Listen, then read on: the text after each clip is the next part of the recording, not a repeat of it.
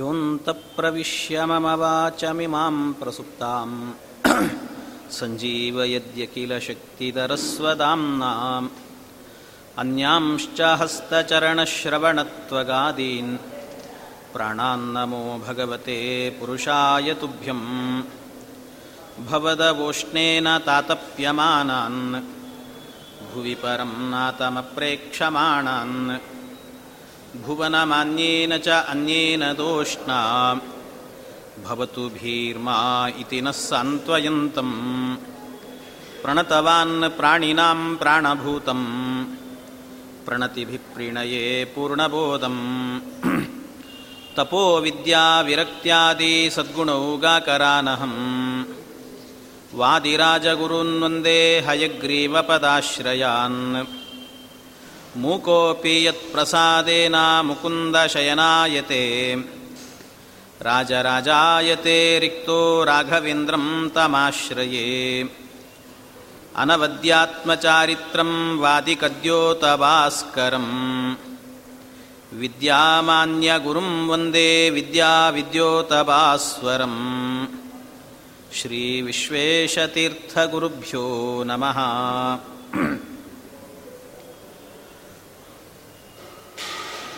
तपस्वाध्यायनिरतं तपस्वी वाग्विदाम्बरं नारदं परिपप्रच्च वाल्मीकिर्मुनिपुङ्गवं श्रीराम राम रामीति रमे रामे मनोरमे सहस्रनाम तत्तुल्यं रामनामवरानने। श्रीगुरुभ्यो नमः। हरिः ओं हरिः ओं हरिः ओम्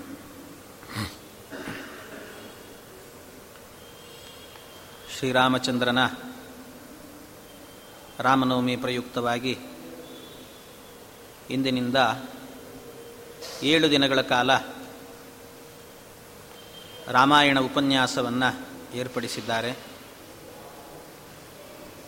ಆ ರಾಮಾಯಣದಲ್ಲಿ ಅದರ ಶ್ರವಣವನ್ನು ಮಾಡುವಾಗಲೇ ಮೊದಲು ಅದರ ಮಹತ್ವವನ್ನು ತಿಳ್ಕೊಳ್ಬೇಕಂತ. ಯಾಕೆ ರಾಮಾಯಣದ ಶ್ರವಣವನ್ನು ಮಾಡೋದು, ಅದರ ಪಾರಾಯಣ ಮಾಡೋದು, ಅದರಲ್ಲೂ ವಿಶೇಷವಾಗಿ ರಾಮಚಂದ್ರನ ನವಮಿ ಹತ್ತಿರ ಇರುವಾಗ ಅದರ ಮಾಡೋದರ ಪಾರಾಯಣ, ಶ್ರವಣ ಇವುಗಳ ಸಾರ್ಥಕತೆ ಏನು ಫಲ ಅಂತ ಹೇಳಿದರೆ ಅದಕ್ಕೆ ಫಲವನ್ನೇ ಆರಂಭದಲ್ಲಿ ವಿಸ್ತಾರವಾಗಿ ನಿರೂಪಣೆ ಮಾಡಿದ್ದಾರೆ.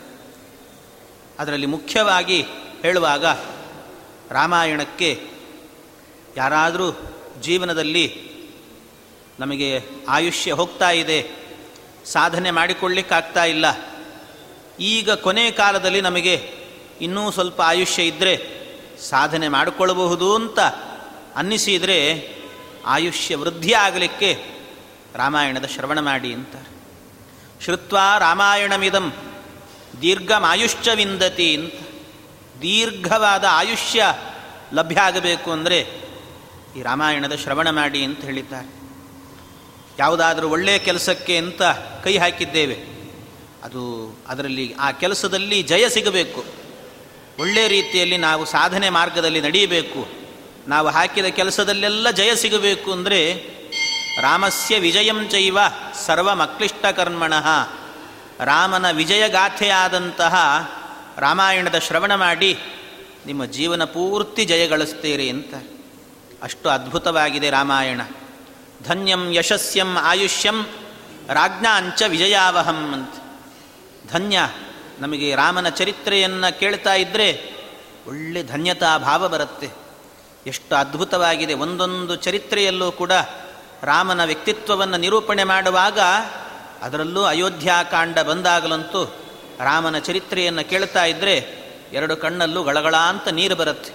ಅಷ್ಟು ಅದ್ಭುತವಾಗಿ ನಿರೂಪಣೆ ಮಾಡಿದ್ದಾರೆ. ಅಷ್ಟೇ ಧನ್ಯ, ಧನ್ಯತಾ ಭಾವ ಬರುತ್ತೆ. ಯಶಸ್ಸಂ ಒಳ್ಳೆ ಯಶಸ್ವಿಗಳಾಗ್ತೇವೆ. ವಿಜಯಾವಹಂ ಎಲ್ಲ ಕೆಲಸದಲ್ಲೂ ಜಯ ಸಿಗುತ್ತೆ. ಮನೆಯಲ್ಲಿ ಬಹಳ ಜನರಿಗೆ ಗೊಂದಲ. ಯಾವಾಗಲೂ ಗಂಡ ಹೆಂಡತಿ ಮಧ್ಯದಲ್ಲಿ ಕಲಹ, ಯಾವಾಗಲೂ ಏನೋ ಗಲಾಟೆ, ಸಣ್ಣ ಸಣ್ಣ ವಿಷಯಕ್ಕೆ ಗಲಾಟೆ ಆಗ್ತಾ ಇರುತ್ತೆ. ಯಾಕೆ ಗಲಾಟೆ ಅಂತಲೇ ಗೊತ್ತಿರೋದಿಲ್ಲ. ಏನು ನಡೀತಾ ಇದೆ ಅಂತ ಗೊತ್ತಾಗಲ್ಲ. ಅಂಥ ಪ್ರಸಂಗದಲ್ಲಿ ರಾಮಾಯಣದ ಶ್ರವಣ ಮಾಡಿ ಅಂತಾರೆ. ಮನೆಯಲ್ಲಿ ಯಾಕೆ ಈ ರೀತಿ ನಡೀತಾ ಇದೆ ಅಂದರೆ, ಯಾವಾಗಲೂ ಕಲಹದ ವಾತಾವರಣ ಯಾಕಿರುತ್ತೆ ಮನೆಯಲ್ಲಿ ಅಂದರೆ, ದೇವತೆಗಳ ಸನ್ನಿಧಾನ ಇರೋದಿಲ್ಲಂತೆ.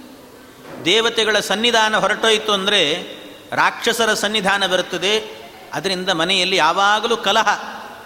ಅದಕ್ಕೇನು ಮಾಡಬೇಕು ಅಂದರೆ ಸದಾ ದೇವತೆಗಳ ಸನ್ನಿಧಾನ ಮನೆಯಲ್ಲಿರಬೇಕು ಅಂದರೆ ರಾಮಾಯಣ ಶ್ರವಣ ಮಾಡಿ ಅಂತಾರೆ. ಶ್ರವಣೇನ ಸುರಾಸರ್ವೇ ಪ್ರಿಯಂತೆ ಸಂಪ್ರಶಣ್ವತಾಮಂತ ದೇವತೆಗಳೆಲ್ಲ ಸಂತುಷ್ಟರಾಗಿ ಮನೆಗೆ ಬಂದು ಕೂತ್ಕೊಳ್ತಾರಂತೆ. ರಾಮಾಯಣಮಿದಂ ಕೃಷ್ಣಂ ಶೃಣ್ವತ ಪಟತ ಸದಾ ಪ್ರಿಯತೆ ಸತತಂ ರಾಮ ಸಹಿ ವಿಷ್ಣು ಸನಾತನಃ. ಆ ರಾಮನ ಕಥೆ ಕೇಳಿದವರಿಗಾಗಬೇಕಾದ್ರೆ ಎಷ್ಟು ಅದ್ಭುತ ಅಂದರೆ ಏನು ಮನಸ್ಸಿನಲ್ಲಿ ಸಂಕಲ್ಪ ಮಾಡಿಕೊಳ್ಳುತ್ತೇವೆ, ಇದು ಬೇಕು, ಅದು ಬೇಕು ಅಂತ ಎಲ್ಲ ಮನೋಭೀಷ್ಟಗಳನ್ನೆಲ್ಲ ಈಡೇರಿಸ್ತಾನಂತೆ ಭಗವಂತ. ಅಷ್ಟು ಅದ್ಭುತವಾದದ್ದು ಅಂತ ಹೇಳಿದ್ದಾರೆ. ಆಕರ್ಣ ಮಕರೋಚ್ಚೇಷಂ ವಿಧಿರ್ ಬ್ರಹ್ಮಾಂಡ ಭಂಗದೀಹಿ ಶ್ರುತ್ವಾ ರಾಮಕಥಾಂ ರಮ್ಯಾಂ ಶಿರಕ್ಕಸ್ಯನ ಕಂಪತೆ ಅಂತ ಹೇಳ್ತಾರೆ. ಎಷ್ಟು ಅದ್ಭುತವಾಗಿದೆ. ಚತುರ್ಮುಖ ಬ್ರಹ್ಮದೇವರು ಕೂಡ ಎಲ್ಲ ಜೀವರನ್ನು ಸೃಷ್ಟಿ ಮಾಡ್ತಾ ಇದ್ದಾರೆ. ಆ ಸಾಮರ್ಥ್ಯ ಬಂದದ್ದೇ ಅವರಿಗೆ ರಾಮಾಯಣವನ್ನು ಶ್ರವಣ ಮಾಡಿ ಅಂತಾರೆ. ಹಯಗ್ರೀವ ರೂಪಿ ಪರಮಾತ್ಮನ ಬಳಿಯಲ್ಲಿ ಶ್ರವಣ ಮಾಡಿದ್ರಂತೆ ರಾಮಾಯಣವನ್ನು. ಆ ರಾಮಾಯಣ ಕೇಳಿದ್ರಿಂದಲೇ ಆ ಶಕ್ತಿ ಬಂದಿದೆ ಅಂತಾರೆ. ಶೇಷದೇವರು ಇಡೀ ಬ್ರಹ್ಮಾಂಡ ಹೊತ್ತಿದ್ದಾರೆ. ಆ ಬ್ರಹ್ಮಾಂಡ ಹೊರುವ ಶಕ್ತಿ ಬಂದದ್ದೇ ಅವರಿಗೆ ರಾಮಾಯಣ ಶ್ರವಣದಿಂದ ಅಂತ ಹೇಳಿದ್ದಾರೆ. ಈ ರೀತಿ ಆ ರಾಮಚಂದ್ರನ ಕತೆ ಅವನನ್ನು ಆ ಶ್ರವಣ ಮಾಡ್ತಾ ಇದ್ದರೆ ಯಾರ ತಲೆ ತೂಗೋದಿಲ್ಲ ಹೇಳಿ ಅಂತಾರೆ. ಶ್ರುತ್ವಾ ರಾಮಾಯಣವಿದಂ. ಈ ರಾಮಾಯಣವನ್ನು ಕೇಳಿದವರು ಎಂಥವನಾದರೂ ಕೂಡ ರಾಮನ ಒಂದೊಂದು ಪ್ರಸಂಗಗಳನ್ನು ಕೇಳ್ತಾ ಇದ್ರೆ ಶಿರಕ್ಕಸ್ಯನ ಕಂಪತೆ ಅಂತ. ಯಾರ ತಲೆ ಅಲ್ಲಾಡಲ್ಲ ಹೇಳಿ. ಕೇಳ್ತಾ ಇದ್ರೆ, ಆಹಾ, ಎಷ್ಟು ಆನಂದವಾಗಿದೆ, ಕೇಳಬೇಕಿನ್ನು ಅಂತ ಅನ್ನಿಸುವಷ್ಟು ಅದ್ಭುತವಾಗಿದೆ ಅಂತೆ ಈ ರಾಮಾಯಣ ಅಂತ ಹೇಳಿದ್ದ ಈ ರಾಮಾಯಣದಲ್ಲಿ ರಾಮಾಯಣ ಅಂದರೆ ಬೇರೆ ಯಾವುದೂ ಅಲ್ಲ. ರಾಮಾಯಣ ಅಂತ ಹೇಳಿದರೆ ಇದು ಸಾಕ್ಷಾತ್ತು ವೇದ ಅಂತ ಹೇಳುತ್ತಾರೆ. ವೇದವೇ ರಾಮಾಯಣ ಅಂತ. ವೇದ, ಹೇಗಿದು ವೇದ ಅಂದರೆ, ಭಗವಿ, ಸಕಲ ವೇದಗಳಿಂದ ಪ್ರತಿಪಾದ್ಯನಾದವನು ಭಗವಂತ, ರಾಮಚಂದ್ರ. ಅಂದರೆ ವೇದವೇದ್ಯನಾದವನು ಭಗವಂತ ಅಂತ. ವೇದವೇದ್ಯನಾದ ಭಗವಂತ ದಶರಥನ ಪುತ್ರನಾಗಿ ಅವತಾರ ಮಾಡಿದಾಗ ವೇದವು ರಾಮಾಯಣ ರೂಪದಲ್ಲಿ ಅವತಾರ ಮಾಡಿತಂತೆ ವೇದವೇದ್ಯೇ ಪರೇ ಪುಂಸಿ. ಜಾತೆ ದಶರಥಾತ್ಮಜೆ. ವೇದ ಪ್ರಾಚೇತಸಾದಾಸೀತ್ ಸಾಕ್ಷಾತ್ ರಾಮಾಯಣಾತ್ಮನ ಅಂತ ಹೇಳಿದ್ದ ವೇದವೇದ್ಯೇ ಪರೇ ಪುಂಸಿ, ವೇದವೇದ್ಯನಾದ ಪರಮಾತ್ಮ ರಾಮಚಂದ್ರನಾಗಿ ಅವತಾರ ಮಾಡಿದರೆ ವೇದವು ರಾಮಾಯಣ ರೂಪದಲ್ಲಿ ಅವತಾರ ಮಾಡಿದೆ ಅಂತಾರೆ. ಹಾಗೆ ಅದು ರಾಮಾಯಣ ಎನ್ನುವುದು, ವೇದ ಹೇಗೆ ಎನ್ನುವುದನ್ನು ಅದಕ್ಕೆ ಅನುಸಂಧಾನವೂ ಇದೆ ಅಂತ ಹೇಳಿದ್ದಾರೆ. ಅದರ ಅನುಸಂಧಾನವನ್ನು ಮಾಡಬಹುದಂತ. ಹೇಗೆ ಅನುಸಂಧಾನ ಮಾಡಬೇಕು ಅಂದರೆ ರಾಮಾಯಣದಲ್ಲಿ ಇವತ್ತು ವಾಲ್ಮೀಕಿ ರಾಮಾಯಣದಲ್ಲಾಗುವಾಗ ಒಟ್ಟು ಇರುವ ಶ್ಲೋಕಗಳು ಇಪ್ಪತ್ತು ನಾಲ್ಕು ಸಾವಿರ ಶ್ಲೋಕಗಳಿದ್ದಾವೆ ರಾಮಾಯಣದಲ್ಲಿ. ಆ ಇಪ್ಪತ್ತು ನಾಲ್ಕು ಸಾವಿರ ಶ್ಲೋಕಗಳು ಕೂಡ ಅದು ವೇದದ ಸಾರ ಅಂತ ಹೇಳಿದ್ದಾರೆ.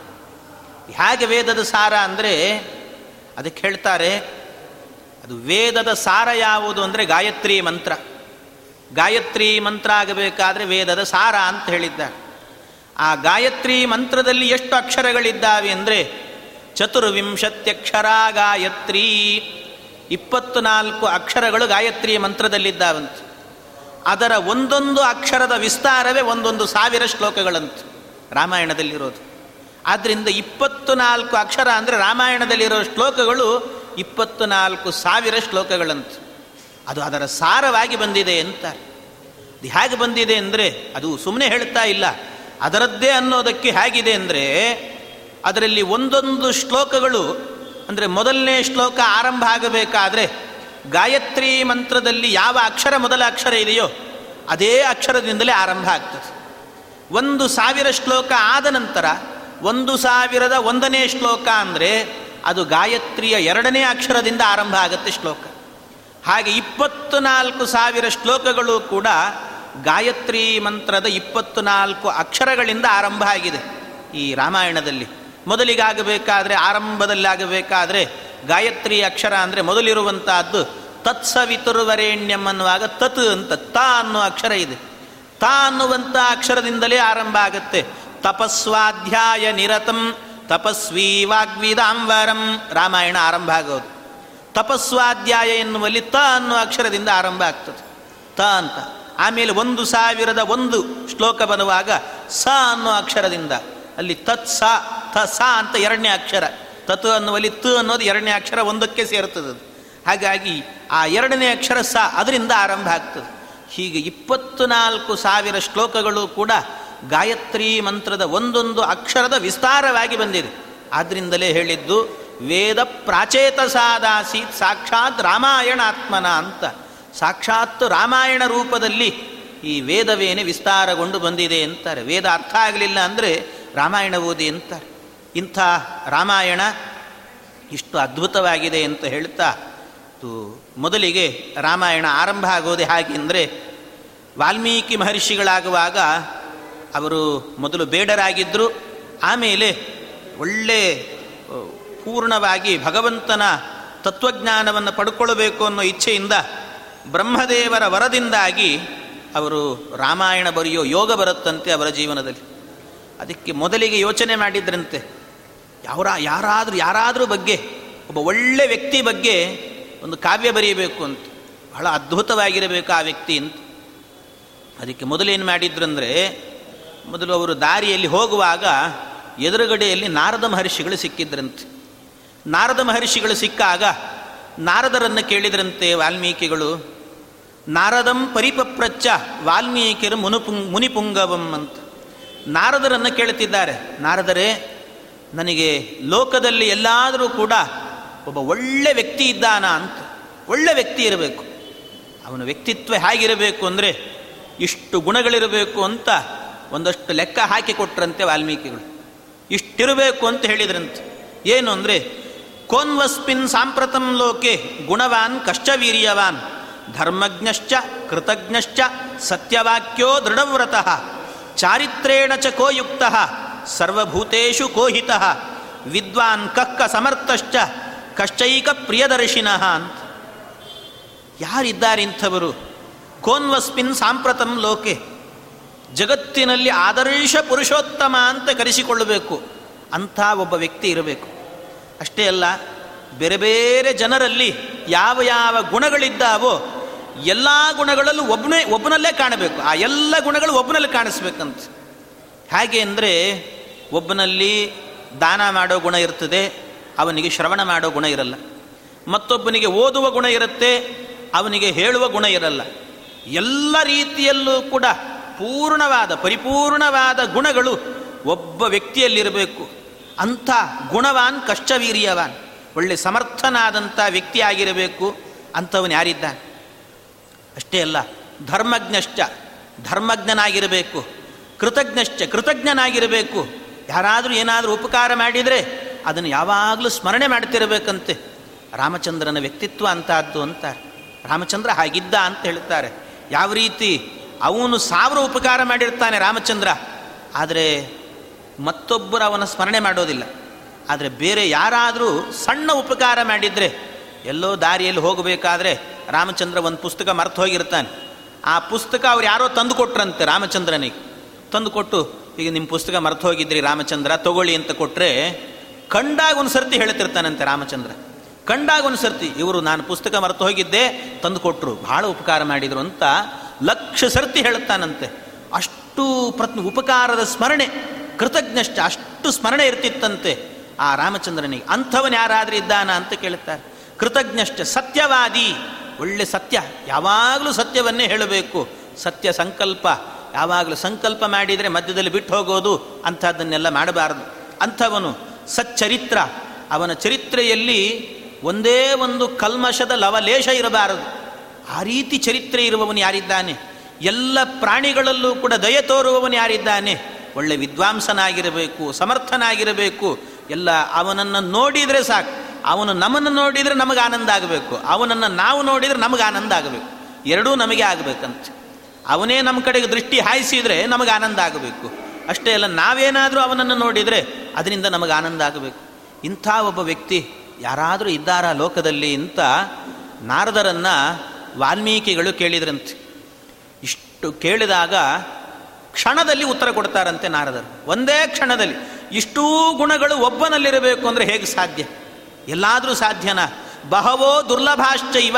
ಏತ್ವಯ ಕೀರ್ತಿತಾ ಗುಣಾಹ. ಮುನೇ ವಕ್ಷಾಮ್ಯಹಂ ಬುದ್ಧ್ವ. ತೈರ್ಯುಕ್ತ ಶ್ರೂಯತಾಂ ನರಹ ಅಂತ. ದುರ್ಲಭಾಶ್ಚೈವ. ಇದೆಲ್ಲ ದುರ್ಲಭ. ಒಬ್ಬ ವ್ಯಕ್ತಿಯಲ್ಲಿ ಇಷ್ಟೂ ಗುಣಗಳಿರಬೇಕಂದ್ರೆ ಇರಲಿಕ್ಕೆ ಸಾಧ್ಯನಾ? ಇಲ್ಲ.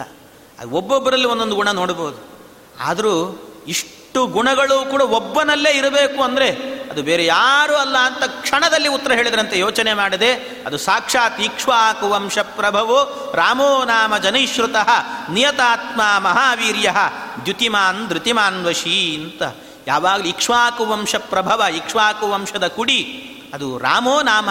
ರಾಮ ಅಂತ ಎಲ್ಲ ಜನರು ಕೂಡ ಅವನನ್ನು ಕರೀತಾರೆ. ಅಷ್ಟು ಅದ್ಭುತವಾದಂಥ ವ್ಯಕ್ತಿ ನೀವು ಹೇಳಿದ ಎಲ್ಲ ಗುಣಗಳು ಕೂಡ ಅವನಲ್ಲೇ ಇದ್ದಾವೆ ಅಂತ ರಾಮಚಂದ್ರನ ಬಗ್ಗೆ ಕ್ಷಣವೂ ಕೂಡ ಯೋಚನೆ ಮಾಡಿದ ಹೇಳಿದ್ರಂತೆ. ಅಂದರೆ ಅವರಿಗೆ ಇಷ್ಟು ಕೇಳಿದಾಗ ಮೊದಲು ಹೊಡೆದದ್ದು ರಾಮ ನೋಡಿ. ಅಂದರೆ ರಾಮನ ಉದಾರವಾದ ವ್ಯಕ್ತಿತ್ವ ಎಷ್ಟಿರಬಹುದು? ಉದಾತ್ತವಾದ ವ್ಯಕ್ತಿತ್ವ ಅವನದ್ದು. ಅಷ್ಟು ಅದ್ಭುತ ಅಂತ ಹೇಳುತ್ತಾರೆ ಅವರನ್ನು ಹೇಳ್ತಾ ರಾಮಚಂದ್ರ ದೇವರ ಬಗ್ಗೆ ಬಾಲಕಾಂಡದಲ್ಲಿ ಸಾಮಾನ್ಯವಾಗಿ ಇಡೀ ರಾಮಾಯಣವನ್ನೇ ಒಂದು ಸರ್ತಿ ಹೇಳಿಬಿಡ್ತಾರೆ. ಸಂಕ್ಷೇಪವಾಗಿ ಹೇಳ್ತಾರೆ ರಾಮಾಯಣವನ್ನು. ನಾರದರು ಹೇಳ್ತಾರೆ, ಅವನು ರಾಮಚಂದ್ರ ಎಂಥವನು ಅಂತ ಅವನ ವ್ಯಕ್ತಿತ್ವವನ್ನು ಪೂರ್ಣ ನಿರೂಪಣೆ ಮಾಡ್ತಾರೆ ಬಾಲಕಾಂಡದಲ್ಲಿ. ಆಮೇಲೆ ಮತ್ತೆ ವಿಸ್ತಾರವಾಗಿ ಅಯೋಧ್ಯಾಕಾಂಡದಿಂದ ಬೇರೆ ಬೇರೆ ವಿಚಾರಗಳನ್ನೆಲ್ಲ ಅದರ ವಿಷ, ವಿಷಯವನ್ನು ವಿಸ್ತಾರ ಮಾಡಿದ್ದಾರೆ.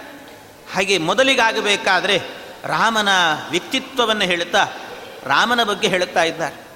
ರಾಮ ಅಂತ ಹೇಳಿದರೆ ಎಷ್ಟು ಅದ್ಭುತ ರಾಮ ಅಂದರೆ ರಾಮ ಅನ್ನುವ ನಾಮ ಇದೆ ಅಲ್ವಾ?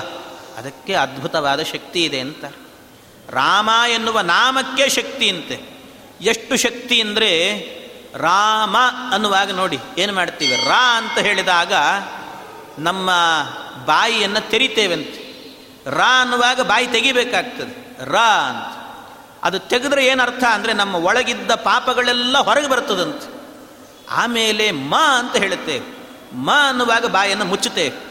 ಅಂದರೆ ಹೊರಗೆ ಹೋದ ಪಾಪ ಒಂದು ಹನಿಯೂ ಒಳಗೆ ಬರಬಾರ್ದಂತ ಬಾಯಿ ಮುಚ್ಚೋದಂತ. ಅಂದರೆ ಪಾಪಗಳೆಲ್ಲ ಹೊರಗೆ ಹೋಗ್ತದೆ, ಹೊರಗೆ ಹೋದ ಪಾಪ ಒಳಗೆ ಬರೋದಿಲ್ಲ. ಅದಕ್ಕೇನು ಮಾಡಬೇಕು ಅಂದರೆ ರಾಮ ಅಂತ ನಾಮಸ್ಮರಣೆ ಮಾಡಬೇಕು ಅಂತ ಹೇಳ್ತಾರೆ. ಎಷ್ಟು ಅದ್ಭುತವಾಗಿದೆ ರಾಮ. ಆ ರಾಮನ ರಾಮ ಎನ್ನುವ ನಾಮ ಇದೆ ಅಲ್ವಾ? ಅದರ ಶಕ್ತಿ ಅಪಾರವಾದದ್ದು ಅಂತ ಹೇಳಿದ್ದಾರೆ. ಅಪಾರವಾದ ಶಕ್ತಿ ಅಂದರೆ ಎಷ್ಟು ಶಕ್ತಿ ಅದಕ್ಕೆ ಅಂದರೆ ಅದಕ್ಕೊಂದು ಪ್ರತಿನಿತ್ಯವೂ ಕೂಡ ಪಾರ್ವತೀದೇವಿ ರುದ್ರದೇವರ ಪತ್ನಿ, ಪಾರ್ವತೀ ದೇವಿಗಾಗುವಾಗ ಪ್ರತಿನಿತ್ಯವೂ ಕೂಡ ಒಂದು ಹವ್ಯಾಸ. ಏನು ಅಂದರೆ ರುದ್ರದೇವರಿಂದಲೇ ಉಪದೇಶ ಪಡೆದಿದ್ದಂತೆ ಯಾವುದು ಅಂದರೆ ವಿಷ್ಣು ಸಹಸ್ರನಾಮದ ಉಪದೇಶ. ಉಪದೇಶವನ್ನು ಪಡೆದು ಪ್ರತಿನಿತ್ಯವೂ ಕೂಡ ಪಾರ್ವತೀ ದೇವಿದು ಒಂದು ಪ್ರತಿಜ್ಞೆ ಅಂತ. ಏನು ಪ್ರತಿಜ್ಞೆ ಅಂದರೆ ನಿತ್ಯವೂ ವಿಷ್ಣು ಸಹಸ್ರನಾಮ ಪಾರಾಯಣ ಮಾಡದೆ ನಾನು ತೀರ್ಥಪ್ರಸಾದ ಸ್ವೀಕಾರ ಮಾಡಲ್ಲ ಅಂತ ಒಂದು ಪ್ರತಿಜ್ಞೆ ಅಂತ. ಎಂಥ ಪ್ರತಿಜ್ಞೆ? ಪಾರ್ವತೀದೇವಿ ಮಾಡಿದ ಪ್ರತಿಜ್ಞೆ. ಅದಕ್ಕೆ ನಿತ್ಯವೂ ಕೂಡ ತೀರ್ಥಪ್ರಸಾದ ಸ್ವೀಕಾರ ಮಾಡಲ್ಲ ಅಂತ ಒಂದು ಪ್ರತಿಜ್ಞೆ ಮಾಡಿದ್ದಂತೆ ಅದು ಆವತ್ತು ಒಂದು ಯಾವತ್ತೋ ಒಂದು ದಿವಸ ಬಹಳ ತರಾತುರಿಯಲ್ಲಿದ್ದರು ರುದ್ರದೇವರು. ತರಾತುರಿಯಲ್ಲಿ ಅರ್ಜೆಂಟಾಗಿ ಹೋಗಬೇಕಾಗಿದೆ, ಬೇಗ ಊಟ ಮುಗಿಸಿ ಹೋಗಬೇಕಾಗಿದೆ. ಅದಕ್ಕೆ ಪಾರ್ವತೀ ದೇವಿ ಹೇಳಿದ್ರು ಬೇಗ ಊಟ ಆಯ್ತಾ ಇಲ್ಲ ಅಂತ ಕೇಳಿದ್ರಂತೆ. ಅದಕ್ಕೆ ಇಲ್ಲ, ಇನ್ನು ವಿಷ್ಣು ಸಹಸ್ರನಾಮ ಪಾರಾಯಣ ಆಗಬೇಕು. ಆಮೇಲೆ ಊಟ ಅಂತ ಹೇಳಿದನು. ಅದಕ್ಕೆ ರುದ್ರದೇವರು ಹೇಳಿದರು, ಕನಿಷ್ಠ ಪಕ್ಷ ವಿಷ್ಣು ಸಹಸ್ರನಾಮ ಪಾರಾಯಣ ಮಾಡಬೇಕು ಅಂದರೆ ಹದಿನೈದರಿಂದ ಇಪ್ಪತ್ತು ನಿಮಿಷ ಹಿಡಿತದೆ. ಅಷ್ಟೊತ್ತು ನನಗಾಗಲ್ಲ ಕಾಯಲಿಕ್ಕೆ, ಬೇಗ ಹೋಗಬೇಕು, ಅರ್ಜೆಂಟು. ಅದಕ್ಕೆ ಅರ್ಜೆಂಟು ಅಂದರೆ ಇಲ್ಲ, ನಾನು ಪಾರಾಯಣ ಮಾಡೋ ತನಕ ಊಟ ಮಾಡಲಿಲ್ಲ ಹಾಗೆ ಬರ್ತೀನಿ ಬೇಕಾದ್ರೆ ನಾನು ಊಟ ಮಾಡದೆ ಕರ್ಕೊಂಡು ಹೋಗ್ಲಿಕ್ಕೆ ಮನಸ್ಸಿಲ್ಲ. ಅದಕ್ಕೆ ಏನು ಮಾಡೋದು ಅಂತ ಕೊನೆಗೆ ರುದ್ರದೇವರು ಹೇಳಿದ್ರಂತೆ, ಅದಕ್ಕೆ ಏನು ಯೋಚನೆ ಮಾಡಬೇಡ. ಮೂರು ಬಾರಿ ರಾಮ ರಾಮ ರಾಮ ಅಂತ ಹೇಳಿಬಿಡು. ವಿಷ್ಣು ಸಹಸ್ರನಾಮ ಹೇಳಿದ ಪುಣ್ಯ ಬರುತ್ತದೆ ಎಂದಂತೆ ರಾಮ ರಾಮ ರಾಮ ಅಂತ ಮೂರು ಸರ್ತಿ ಹೇಳಿಬಿಡು ಅಂತ. ಮೊದಲ ಬಾರಿಗೆ ಹೇಳಿದ್ರಂತೆ. ಶ್ರೀರಾಮ, ರಾಮ, ರಾಮೇತಿ, ರಮೇ, ರಾಮೇ, ಮನೋರಮೆ, ಸಹಸ್ರನಾಮ ತತ್ತುಲ್ಯಂ, ರಾಮನಾಮ ವರಾನನೆ.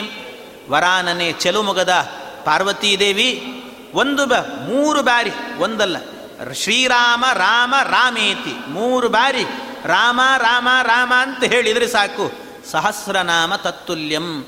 ವಿಷ್ಣು ಸಹಸ್ರನಾಮಕ್ಕೆ ಸದೃಶ ಅದು. ಅದರ ತುಲ್ಯವಾಗಿದೆ ಅಂತೆ. ಅಷ್ಟು ಅದ್ಭುತವಾದಂಥ ರಾಮನಾಮವನ್ನು ಮೂರು ಬಾರಿ ಸ್ಮರಣೆ ಮಾಡು ಅಂತ ಹೇಳಿದ್ರಂತೆ. ಮೂರು ಬಾರಿ ಸ್ಮರಣೆ ಮಾಡು ಅಂತ ಹೇಳಿದಾಗ ಅದಕ್ಕೆ ಹೇಳಿದ್ರಂತೆ. ಅದು ಹೇಗೆ ಸಹಸ್ರನಾಮ ಹೇಗಾಯಿತು ನೋಡಿ ಅದು. ಯಾವ ರೀತಿ ಅಂದರೆ ರಾಮ ಅಂತ ಹೇಳಿದರೆ ಒಂದು ನಮ್ಮ ಪಾಪ ಎಲ್ಲ ಹೊರಗೆ ಹೋಗ್ತದೆ, ಹೋದ ಪಾಪ ಒಳಗೆ ಬರೋದಿಲ್ಲ. ಒಂದಾದರೆ ರಾಮ ಎನ್ನುವಲ್ಲಿ ಎರಡು ಅಕ್ಷರಗಳಿದ್ದಾವೆ. ಆ ಎರಡು ಅಕ್ಷರದಲ್ಲಿ ಮೊದಲನೆಯದ್ದು ರ ಅಂದರೆ ಅದು ಎರಡನೇ ಅಕ್ಷರ ಅಂತ. ಒಂದೊಂದು ವರ್ಗಗಳನ್ನು ನೋಡ್ತಾ ಬಂದಾಗ ಯ, ರ ಲಾವ ಅಂದಾಗ ಅದರಲ್ಲಿ ಎರಡನೇ ಅಕ್ಷರ ರ. ಮ ಅಂತ ಹೇಳಿದರೆ ಪವರ್ಗದಲ್ಲಾಗಬೇಕಾದ್ರೆ ಐದನೇ ಅಕ್ಷರ ಮ, ಪ ಪ, ಬ, ಭ, ಮ ಅಂತ. ಎರಡು ಮತ್ತು ಐದು. ಇದನ್ನೇನು ಮಾಡಬೇಕು ಅಂದರೆ ಈ ಸಂಖ್ಯೆಯನ್ನು ಆಗಬೇಕಾದ್ರೆ ಗುಣಿಸಬೇಕು ಅಂತ ಹೇಳಿದ್ದಾರೆ. ಯಾಕೆ ಅಂದರೆ ಇದು ರಾಮ ಅಂದರೆ ಎಂಥ ವ್ಯಕ್ತಿ ರಾಮ ಅಂತ ಕೇಳಿದರೆ ಎಲ್ಲರೂ ಹೇಳೋದು ಮಹಾ ಗುಣವಂತ ಅಂತ ಹೇಳುತ್ತಾರೆ. ಅವನು ಗುಣವಂತ ಆದ್ದರಿಂದ ಸಿಕ್ಕ ಸಂಖ್ಯೆಯನ್ನೆಲ್ಲ ಗುಣಿಸಿ ಅಂತ ಹೇಳಿದ್ದಾರೆ. ಆದ್ದರಿಂದ ಗುಣಿಸ್ಬೇಕಂತ ಎರಡು ಇಂಟು ಐದು ಅಂತ ಹೇಳಿದರೆ ಹತ್ತು ಅಂತಾಯಿತು. ಆ ಹತ್ತು ಸಂಖ್ಯೆಯನ್ನು ಇಟ್ಟುಕೊಳ್ಬೇಕಂತ ಮೊದಲನೇ ರಾಮ ಅನ್ನೋದರಿಂದ ಹತ್ತು ಸಂಖ್ಯೆ ಸಿಕ್ತು. ಆಮೇಲೆ ಮತ್ತೆ ಎರಡನೇ ರಾಮದಿಂದಾಗಿ ಮತ್ತೆ ಹತ್ತು ಸಂಖ್ಯೆ ಸಿಗುತ್ತೆ ಗುಣಿಸಿದಾಗ. ಆಮೇಲೆ ಮೂರನೇ ಬಾರಿ ರಾಮ ಅಂತ ಹೇಳಿದರೆ ಅದು ಎರಡು ಅಕ್ಷರ ಆದ್ದರಿಂದ ಎರಡು ಇಂಟು ಐದು ಹತ್ತು. ಮೂರು ಬಾರಿ ಹತ್ತು ಸಿಕ್ತಂತೆ. ಮೂರು ಬಾರಿ ಹತ್ತು ಸಿಕ್ಕಾಗ ಆ ಹತ್ತನ್ನು ಕೂಡ ಪ್ರತಿಯೊಂದು ಸಂಖ್ಯೆಗಳನ್ನು ಕೂಡ ಗುಣಿಸ್ತಾ ಹೋಗಬೇಕಂತೆ. ಅಂದರೆ ಹತ್ತು ಇಂಟು ಹತ್ತು, ನೂರು. ನೂರು ಇಂಟು ಹತ್ತು ಅಂದರೆ ಸಾವಿರ.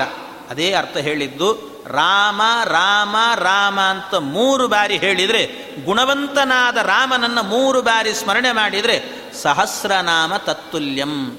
ಸಹಸ್ರನಾಮಕ್ಕೆ ಸದೃಶವಾಗಿದೆ ಅಂತೆ. ಅದು ರಾಮ ಎನ್ನುವಂಥ ನಾಮ. ಅದರಿಂದ ಅದನ್ನು ಪಾರಾಯಣ ಮಾಡು ಅಂತ ಆ ರುದ್ರದೇವರೇನೆ ರಾಮ ಎನ್ನುವಂಥ ನಾಮವನ್ನು ಉಪದೇಶ ಮಾಡಿದ್ದಾರಂತೆ. ಅಷ್ಟೇ ಅಲ್ಲ, ರುದ್ರದೇವರು ಕೂಡ ಕಾಶಿಯಲ್ಲಿ ಇದ್ದುಕೊಂಡು ಪ್ರತಿನಿತ್ಯವೂ ಕೂಡ ರಾಮನಾಮ ಸ್ಮರಣೆಯನ್ನು ಮಾಡ್ತಲೇ ಇರ್ತಾರಂತೆ. ಯಾವಾಗಲೂ ರಾಮನಾಮ ಜಪ. ಅಷ್ಟು ಪವಿತ್ರವಾಗಿರುವಂತಹದ್ದು ರಾಮನಾಮ ಅಂತ ಹೇಳ್ತಾರೆ. ಅದು ಅಂಥ ರಾಮನಾಮಕ್ಕೆ ಅಷ್ಟು ಶಕ್ತಿ ಇದೆ, ಸಹಸ್ರನಾಮ ಸದೃಶವಾಗಿದೆ ಅಂತ.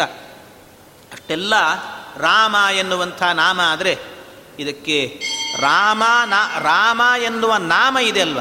ಅದನ್ನು ರುದ್ರದೇವರು ಒಂದು ಕ್ಷಣ ಬಿಡಲಿಲ್ಲಂತೆ. ಒಂದು ಕ್ಷಣ ಬಿಡದೇನೆ ಗಟ್ಟಿಯಾಗಿ ಹಿಡಿದಿದ್ದಾರಂತೆ ರುದ್ರದೇವರು.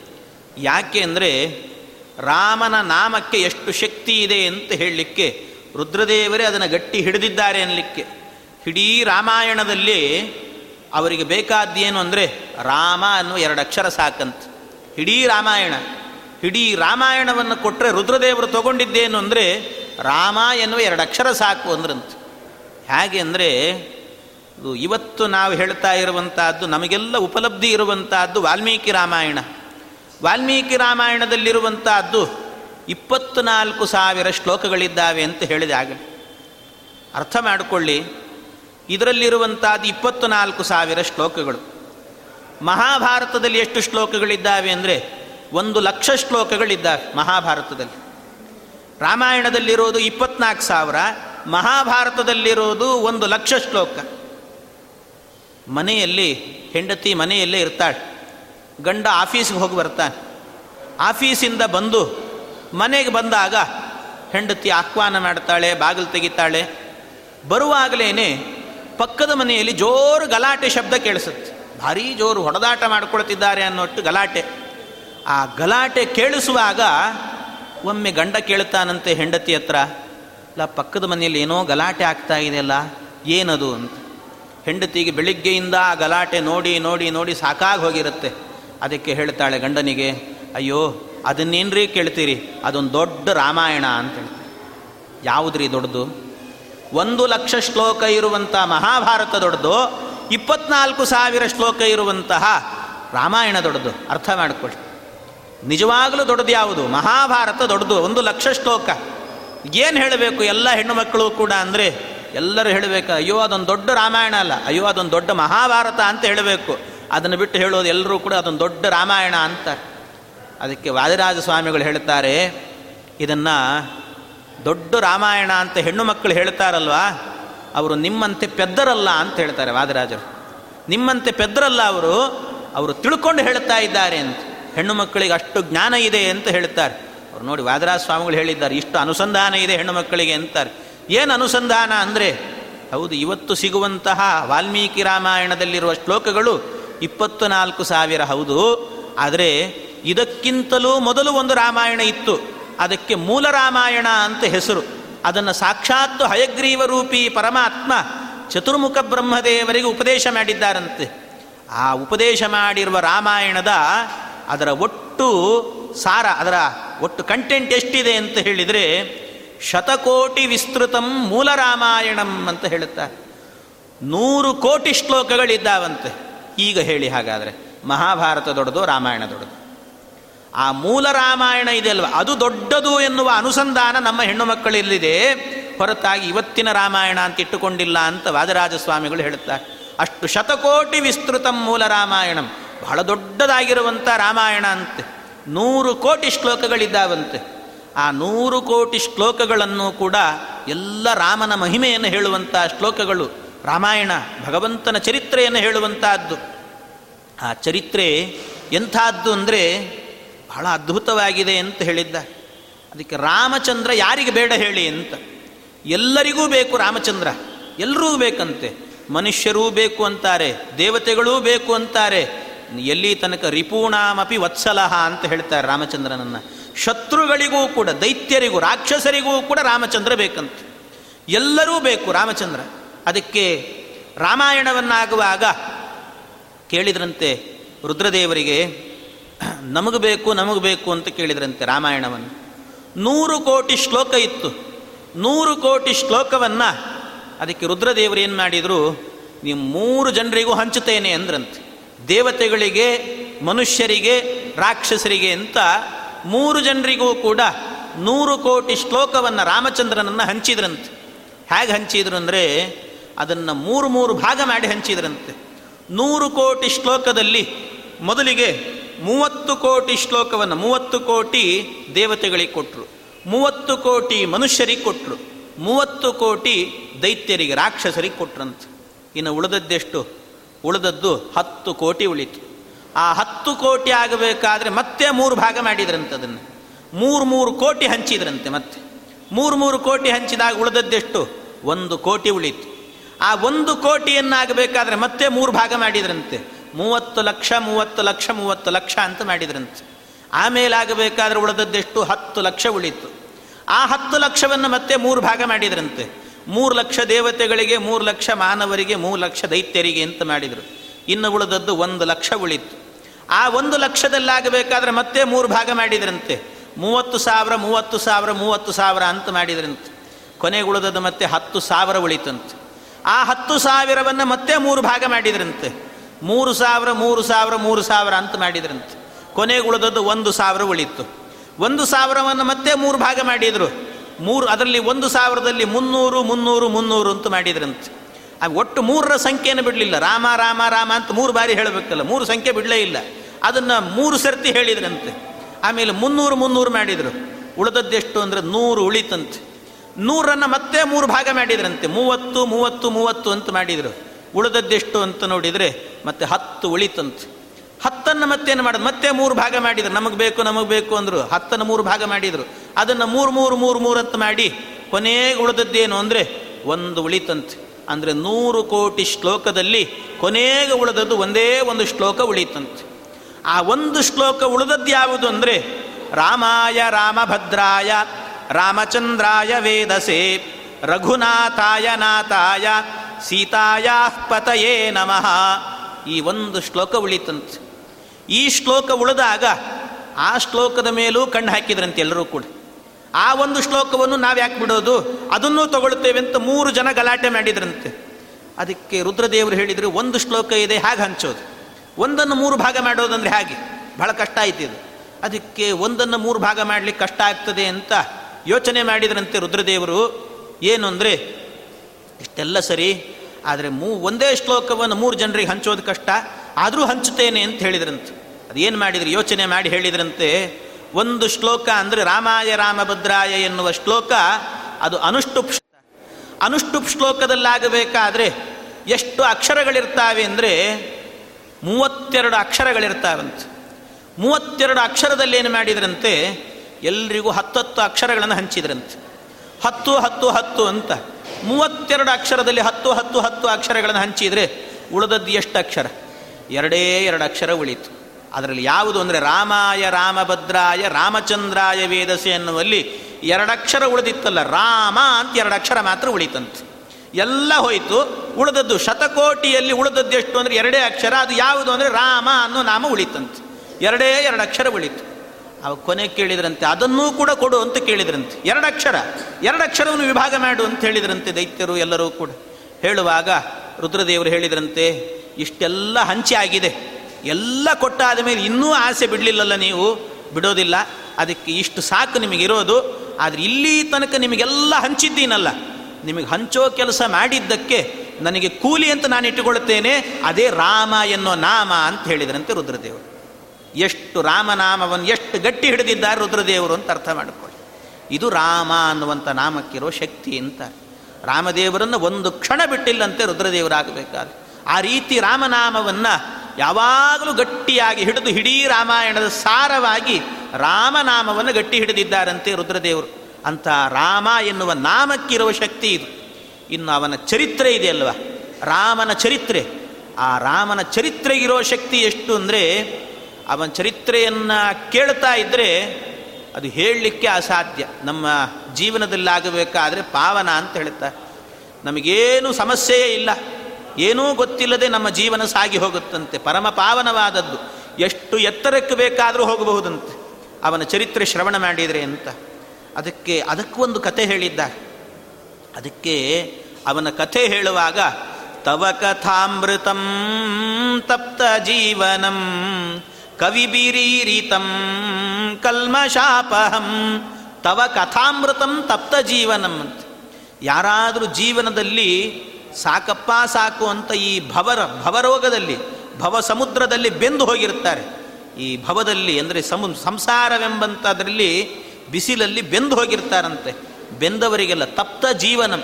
ಆ ತಪ್ತರಾದವರಿಗೆಲ್ಲರಿಗೂ ಕೂಡ ಮತ್ತೆ ಅವರ ಮೈ ಚೆನ್ನಾಗಿರಬೇಕು ಅಂದರೆ ರಾಮನ ಚರಿತ್ರೆ ಶ್ರವಣ ಮಾಡಿ ಅಂತಾರೆ. ರಾಮಚರಿತಕ್ಕೆ ಅಷ್ಟು ಶಕ್ತಿ. ತವ ಕಥಾಮೃತಂ ತಪ್ತ ಜೀವನಂ ಅಂತ. ಅಷ್ಟು ಅದ್ಭುತವಾಗಿದೆ. ಅಷ್ಟು ಚೆನ್ನಾಗಿದೆ ಅಂತ ಹೇಳ್ತಾರೆ. ಅದಕ್ಕೆ ಸಾಕ್ಷಿಯಾಗಿ ಹೇಳಿದ್ದಾರೆ. ಯಾವುದು ಅಂದರೆ, ಅದಕ್ಕೆ ಎರಡು ಪಕ್ಷಿಗಳು ರಾಮಾಯಣದಲ್ಲೇ ಬರ್ತಾ, ಸಂಪಾತಿ ಮತ್ತು ಜಟಾಯು ಅಂತ ಎರಡು ಪಕ್ಷಿಗಳು. ಆ ಸಂಪಾತಿ ಮತ್ತು ಜಟಾಯು ಇಬ್ಬರೂ ಕೂಡ ಪರಸ್ಪರವಾಗಿ ಒಮ್ಮೆ ನಾವಿಬ್ಬರು ಒಂದು ಚಾಲೆಂಜ್ ಅಂತ ಇಬ್ಬರು ಒಂದು ಪಂದ್ಯವನ್ನು ಮಾಡಿದ್ರಂತೆ ಏನು ಅಂದರೆ, ಇಬ್ಬರು ಸೂರ್ಯಮಂಡಲದ ತನಕ ಹಾರಿ ಹೋಗಬೇಕು ಅಂತ. ಸೂರ್ಯಮಂಡಲ ಭೇದಿಸಿಕೊಂಡು ಹೋಗಬೇಕು. ಅಷ್ಟರ ಮಟ್ಟಿಗೆ ಯಾರು ವೇಗದಿಂದ ಹೋಗ್ತಾರೋ ಅವರು ಗೆದ್ದಂತೆ ಅಂತ ಹೇಳಿದ್ರಂತೆ. ಅದಕ್ಕೆ ಸರಿ ಅಂತ ಇಬ್ಬರೂ ಕೂಡ ಆ ರೀತಿ ತೀರ್ಮಾನ ಮಾಡಿಕೊಂಡ್ರು. ತೀರ್ಮಾನ ಮಾಡಿಕೊಂಡು ಮುಂದುವರೆದ್ರಂತೆ. ಮುಂದುವರೆದಾಗ ಆ ಸಂದರ್ಭದಲ್ಲಿ ಇಬ್ಬರು ಹೋದರು. ವೇಗದಿಂದ ಹೋದರು. ವೇಗದಿಂದ ಸೂರ್ಯಮಂಡಲಕ್ಕೆ ಹತ್ತಿರಕ್ಕೆ ಹೋಗುವಾಗ ಎರಡೂ ಪಕ್ಷಿಗಳಿಗೂ ಕೂಡ ಆ ಸೂರ್ಯನ ಕಾವು ಬಿಸಿ ತಡಿಲಿಕ್ಕಾಗಲಿಲ್ಲಂತ. ತಡಿಲಿಕ್ಕಾಗದೆ ರೆಕ್ಕೆ ಎಲ್ಲ ಸುಟ್ಟೋಗ್ಲಿಕ್ಕೆ ಶುರುವಾಯಿತು. ಆ ಕೂಡಲೇನೆ ಸಂಪಾತಿ ಜಟಾಯುವನ್ನು ನೋಡಿ ಅದರ ಮೇಲಿನ ಪ್ರೀತಿಯಿಂದ ಆ ಜಟಾಯುವನ್ನು ತನ್ನ ರೆಕ್ಕೆಯಿಂದ ಮುಚ್ಚಿಕೊಳ್ಳುತ್ತಂತೆ. ಆ ಸಂಪಾತಿನೇ ಜಟಾಯುವನ್ನು ಮುಚ್ಚಿಕೊಳ್ಳುತ್ತಂತೆ. ಅದಕ್ಕೇನಾಗಬಾರದು ಅಂತ. ಆದರೆ ಇದು ಹಾಗೆ ಹಾರು ಹೋಯ್ತಾ ಅದರಿಂದ ಸಂಪಾತಿ ಅದು ಸೂರ್ಯನ ಕಿರಣ ತಾಗಿ ಅದರ ರೆಕ್ಕೆಗಳೇ ಸುಟ್ಟು ಹೋಯ್ತಂತೆ. ರೆಕ್ಕೆಯೇ ಬಿದ್ದೋಯ್ತು ಎಲ್ಲವೂ ಕೂಡ. ಅದು ಕೆಳಗೆ ಬಿತ್ತಂತವಾಗ ಅದರ ಜಟಾಯುಗೆ ಏನಾಗಲಿಲ್ಲ ಪಾಪ. ಅದು ರಕ್ಷಣೆ ಮಾಡಿತ್ತು. ಸಂಪಾತಿ ರೆಕ್ಕೆಯೇ ಸುಟ್ಟು ಹೋಯ್ತಂತೆ. ಆ ರೆಕ್ಕೆ ಸುಟ್ಟೋದಾಗ ಆಗ ಎಲ್ಲೋ ಒಂದು ಕಡೆ ಬಿದ್ದಿತ್ತಂತೆ. ಎಲ್ಲೋ ಬಿದ್ದದ್ದು ಅದಕ್ಕೆಷ್ಟು ಯೋಗ್ಯ, ಅದಕ್ಕೆ ಯೋಗ್ಯತೆ ಹೇಗಿತ್ತೋ ಏನು ಅದರ ಯೋಗ. ಮುಂದೆ ಆಗಬೇಕಾದ್ರೆ ರಾಮಚಂದ್ರನ ಪತ್ನಿ ಸೀತೆಯ ವಿಯೋಗ ಬಂದಾಗ ಸೀತಾದೇವಿನ ಹುಡುಕ್ಲಿಕ್ಕೆ ಅಂತ ಎಲ್ಲ ಕಪಿಗಳು ಹೋಗಿದ್ರಂತೆ ಒಂದೊಂದು ದಿಕ್ಕಿಗೆ. ಎಲ್ಲ ಕಪಿಗಳು ದಿಕ್ಕು ದಿಕ್ಕಿಗೆ ಹೋದಾಗ ಒಂದು ದಿಕ್ಕಲ್ಲಿ ಆಗಬೇಕಾದ್ರೆ, ಅಂದರೆ ದಕ್ಷಿಣ ದಿಕ್ಕಲ್ಲಿ ಎಲ್ಲ ಕಪಿಗಳು ಕೂತಿದ್ರಂತೆ. ಅಲ್ಲೇ ಸಂಪಾತಿ ಕೂತಿತ್ತಂತೆ. ದೂರದಲ್ಲಿ ಸಂಪಾತಿ ಇತ್ತಂತೆ. ಆ ಸಂಪಾತಿ ಇದ್ದಾಗ ಕೆಲವು ಕಪಿಗಳೆಲ್ಲ ಮಾತಾಡಿದ್ರಂತೆ. ಗೊತ್ತಿರಲಿಲ್ಲ ಕೆಲವರಿಗೆಲ್ಲ ಪಾಪ, ಯಾಕೆ ಬಂದಿದ್ದೇವೆ ಏನಂತ. ಕೆಲವು ಕಪಿಗಳೆಲ್ಲ ಮಾತಾಡ್ತಿದ್ವಂತೆ. ಯಾಕೆ, ಈ ರಾಮಚಂದ್ರ ಯಾರು? ಅವನ ಹೆಂಡತಿ ನಾವ್ಯಾಕೆ ಹುಡುಕ್ ಕೊಡಬೇಕು? ಯಾರೋ ಏನೋ ಸಂಬಂಧ ಇಲ್ಲದವರಿಗೆಲ್ಲ ನಾವ್ಯಾಕೆ ಸಹಾಯ ಮಾಡಬೇಕು? ಸುಗ್ರೀವ ಯಾಕೆ ನಮ್ಮ ಹಿಂದೆ ಬಿದ್ದಿದ್ದಾನೆ ಅವ್ರನ್ನ ಹುಡುಕೊಡು ಅಂತ? ಹಾಗೆ ಹೀಗೆ ಅಂತ ಕೆಲವರು ಹೇಳೋದು ಅದಕ್ಕೆ ಯಾರೋ ಇಲ್ಲ, ರಾಮಚಂದ್ರ ಮಹಾ ಮರ್ಯಾದಾ ಪುರುಷೋತ್ತಮ ಅಂತ ಕೆಲವರು ಹೇಳೋದು. ಇನ್ನು ಕೆಲವರು ಅಲ್ಪ ಸ್ವಲ್ಪ ಗೊತ್ತಿರುವಂತೆ ರಾಮಚಂದ್ರನ ಬಗ್ಗೆ ಸ್ವಲ್ಪ ಸ್ವಲ್ಪ ಹೇಳ್ತಾ ಇದ್ರಂತೆ. ಆದರೆ ಪೂರ್ಣವಾಗಿ ತಿಳಿದುಕೊಂಡಂಥ ಕೆಲವರಾಗುವಾಗ ಶ್ರೇಷ್ಠ ಕಪಿಗಳು ಅಂತ ಅನ್ನಿಸಿಕೊಂಡವರು ಅದರಲ್ಲಿ ಆ ರಾಮನ ಕಥೆಯನ್ನು, ರಾಮನ ಚರಿತ್ರೆ ಹೀಗಿದೆ ಅಂತ ಆಗ ಪೂರ್ಣ ರಾಮಾಯಣ ನಡೆದಿರಲಿಲ್ಲ. ಸೀತಾ ವಿಯೋಗದ ತನಕ ನಡೆದಿತ್ತು. ಅಲ್ಲಿ ತನಕ ಏನು ರಾಮಾಯಣ ನಡೆದಿತ್ತೋ ಅಷ್ಟೇ ರಾಮಾಯಣವನ್ನೇ ಆಗ ಚರಿತ್ರೆಯ ರೂಪದಲ್ಲಿ ಹೇಳ್ತಾ ಇದ್ರಂತೆ ಕಪಿಗಳು. ಆ ರಾಮಾಯಣ ಪೂರ್ಣವಾಗಿ ಎಲ್ಲಿ ತನಕ ನಡೆದಿತ್ತೋ ರಾಮಾಯಣ ಅಷ್ಟು ರಾಮಾಯಣ ಹೇಳಿದ್ರಂತೆ ಕಪಿಗಳು. ಅಷ್ಟು ರಾಮಾಯಣ ಹೇಳಲಿಕ್ಕೆ ಪುರುಸೊತ್ತಿಲ್ಲ ಅಷ್ಟೂ ರಾಮಾಯಣ ಮುಗಿದಾಗ ಸಂಪಾತಿಗೆ ರೆಕ್ಕೆ ಚಿಗುರ್ಲಿಕ್ಕೆ ಶುರುವಾಯಿತಂತೆ. ಸಂಪಾತಿ ರೆಕ್ಕೆ ಚಿಗುರಿ ಬಿಡ್ತು. ಆನಂದ ಆಗೋಯ್ತು ಸಂಪಾತಿಗೆ. ಆ ಸಂಪಾತಿ ಆನಂದ ತಡ್ಕೊಳ್ಳಿಕ್ಕಾಗದೇನೆ ಎಲ್ಲ ಕಪಿಗಳಿಗೂ ಕೂಡ ಯಾರು ಕತೆ ಹೇಳಿದ್ದು ಅಂತ ಕೇಳಿಕೊಂಡು ಆಗ ಮತ್ತೆ ಹೇಳಿತಂತೆ ಒನ್ಸ್ ಮೋರ್ ಪ್ಲೀಸ್ ಅಂತ ಹೇಳಿತಂತೆ. ಇನ್ನೊಂದು ಬಾರಿ ಕತೆ ಹೇಳಿಬಿಡಿ. ಸ್ವಲ್ಪ ಚಿಗುರಿದೆ ನನ್ನ ರೆಕ್ಕೆ, ಇನ್ನೂ ಸ್ವಲ್ಪ ಚಿಗುರು ಬಿಡುತ್ತೆ ಅಂತ ಆಗ ಕಪಿಗಳೆಲ್ಲ ಹೇಳಿದ್ರಂತೆ. ನಾವೇನೋ ಕತೆ ಹೇಳ್ತೀವಿ, ಆದರೆ ನಮಗೊಂದು ಸಹಾಯ ಮಾಡಬೇಕು ಏನು ಅಂದರೆ, ನಿನಗೆ ರೆಕ್ಕೆ ಬಂದ ನಂತರ ಮೇಲಕ್ಕೆ ಹಾರಬೇಕು. ಮೇಲೆ ಹಾರಿ ಸಮುದ್ರದ ಆ ಕಡೆ ಲಂಕಾಪಟ್ಟಣ ಇದೆ, ಆ ಲಂಕೆಯಲ್ಲಿ ಸೀತಾದೇವಿ ಇದ್ದಾಳೋ ಇಲ್ಲೋ ಅಂತ ನೋಡಿ ಹೇಳಬೇಕು ಅಂತ ಹೇಳಿದ್ರು ಖಂಡಿತ ಹೇಳ್ತೇನೆ ಅಂತ ಇನ್ನೊಂದು ಬಾರಿ ಕತೆ ಹೇಳಿದಾಗ ಪೂರ್ಣ ರೆಕ್ಕೆ ಬಂತಂತೆ. ಇನ್ನೊಂದು ಬಾರಿ ರಾಮನ ಚರಿತ್ರೆ ಕೇಳಿದಾಗ ಪೂರ್ಣ ರೆಕ್ಕೆ ಬಂದಿದೆ. ಆ ರೆಕ್ಕೆ ಬಂದು, ಆಗ ಬಂದು ಕೂಡಲೇ ಮೇಲಕ್ಕೆ ಹಾರು ಅಂದಾಗ ಮೇಲೆ ಹಾರಿತಂತೆ. ಹಾರಿ ಆ ಕಡೆ ದಡದಲ್ಲಿ ನೋಡುವಾಗ ಗೃದ್ರಗಳು ಪಕ್ಷಿಗಳಿಗಾಗುವಾಗ, ಕೆಲವು ಪಕ್ಷಿ ಗೃದ್ರ ಪಕ್ಷಿಗಳಿಗಾಗುವಾಗ ಅದು ಎಷ್ಟು ಎತ್ತರಕ್ಕೆ ಹೋಗುತ್ತೋ ಅಷ್ಟು ಚೆನ್ನಾಗಿ ಕಾಣಿಸುತ್ತಂತೆ, ಸ್ಫುಟವಾಗಿ ಕಾಣಿಸುತ್ತೆ. ನಮಗೆ ಹಾಗಲ್ಲ. ವಸ್ತುಗಳಿಗೆ ಹತ್ತಿರದಲ್ಲಿದ್ದರೆ ಕಾಣಿಸ್ತದೆ ನಮಗೆ ವಸ್ತು ದೂರದಲ್ಲಿದ್ದರೆ ಕಾಣಿಸಲ್ಲ. ಆ ಪಕ್ಷಿಗಾಗುವಾಗ ದೂರ ಹೋದಷ್ಟು ಕೆಳಗಿರೋ ವಸ್ತು ಸ್ಫುಟವಾಗಿ ಕಾಣಿಸ್ತದಂತೆ. ಹಾಗೆ ಅದಕ್ಕೆ ನೋಡಿತಂತೆ, ಮೇಲಿಂದ ನೋಡಿತ್ತು, ಕೆಳಗೆ ಬಂತಂತೆ. ಬಂದು ಕಪಿಗಳಿಗೆಲ್ಲ ಹೇಳಿತ್ತು, ಸೀತಾದೇವಿ ಇದ್ದಾಳೆ, ಅಶೋಕವನ ಅಂತ ಒಂದು ವನ ಇದೆ ಶಿಂಶಪಾ ವೃಕ್ಷದ ಕೆಳಗಡೆ ಸೀತಾದೇವಿ ಕೂತಿದ್ದಾಳೆ, ಕಣ್ಣೀರು ಹಾಕ್ತಾ ಇದ್ದಾಳೆ ಅಂತ ಇಷ್ಟು ಸೀತಾದೇವಿ ಚಿತ್ರಣವನ್ನು ಕೊಡುತ್ತಂತೆ. ಇದಲ್ವ ಯೋಗ ಅಂದರೆ? ರಾಮನ ಚರಿತ್ರೆಯನ್ನು ಕೇಳಿದ್ರಿಂದ ಮೊದಲನೇ ಬಾರಿ ಅಲ್ಪ ರೆಕ್ಕೆ ಬಂತು. ರೆಕ್ಕೆ ಬಂದಿದ್ದು ಮಾತ್ರ ಅಲ್ಲ, ರೆಕ್ಕೆ ಚಿಗುರಿದ್ದು ಮಾತ್ರ ಅಲ್ಲ, ರಾಮನ ಚರಿತ್ರೆಯ ಫಲ ನೋಡಿ ಹಾಗಿದೆ ಅಂತ.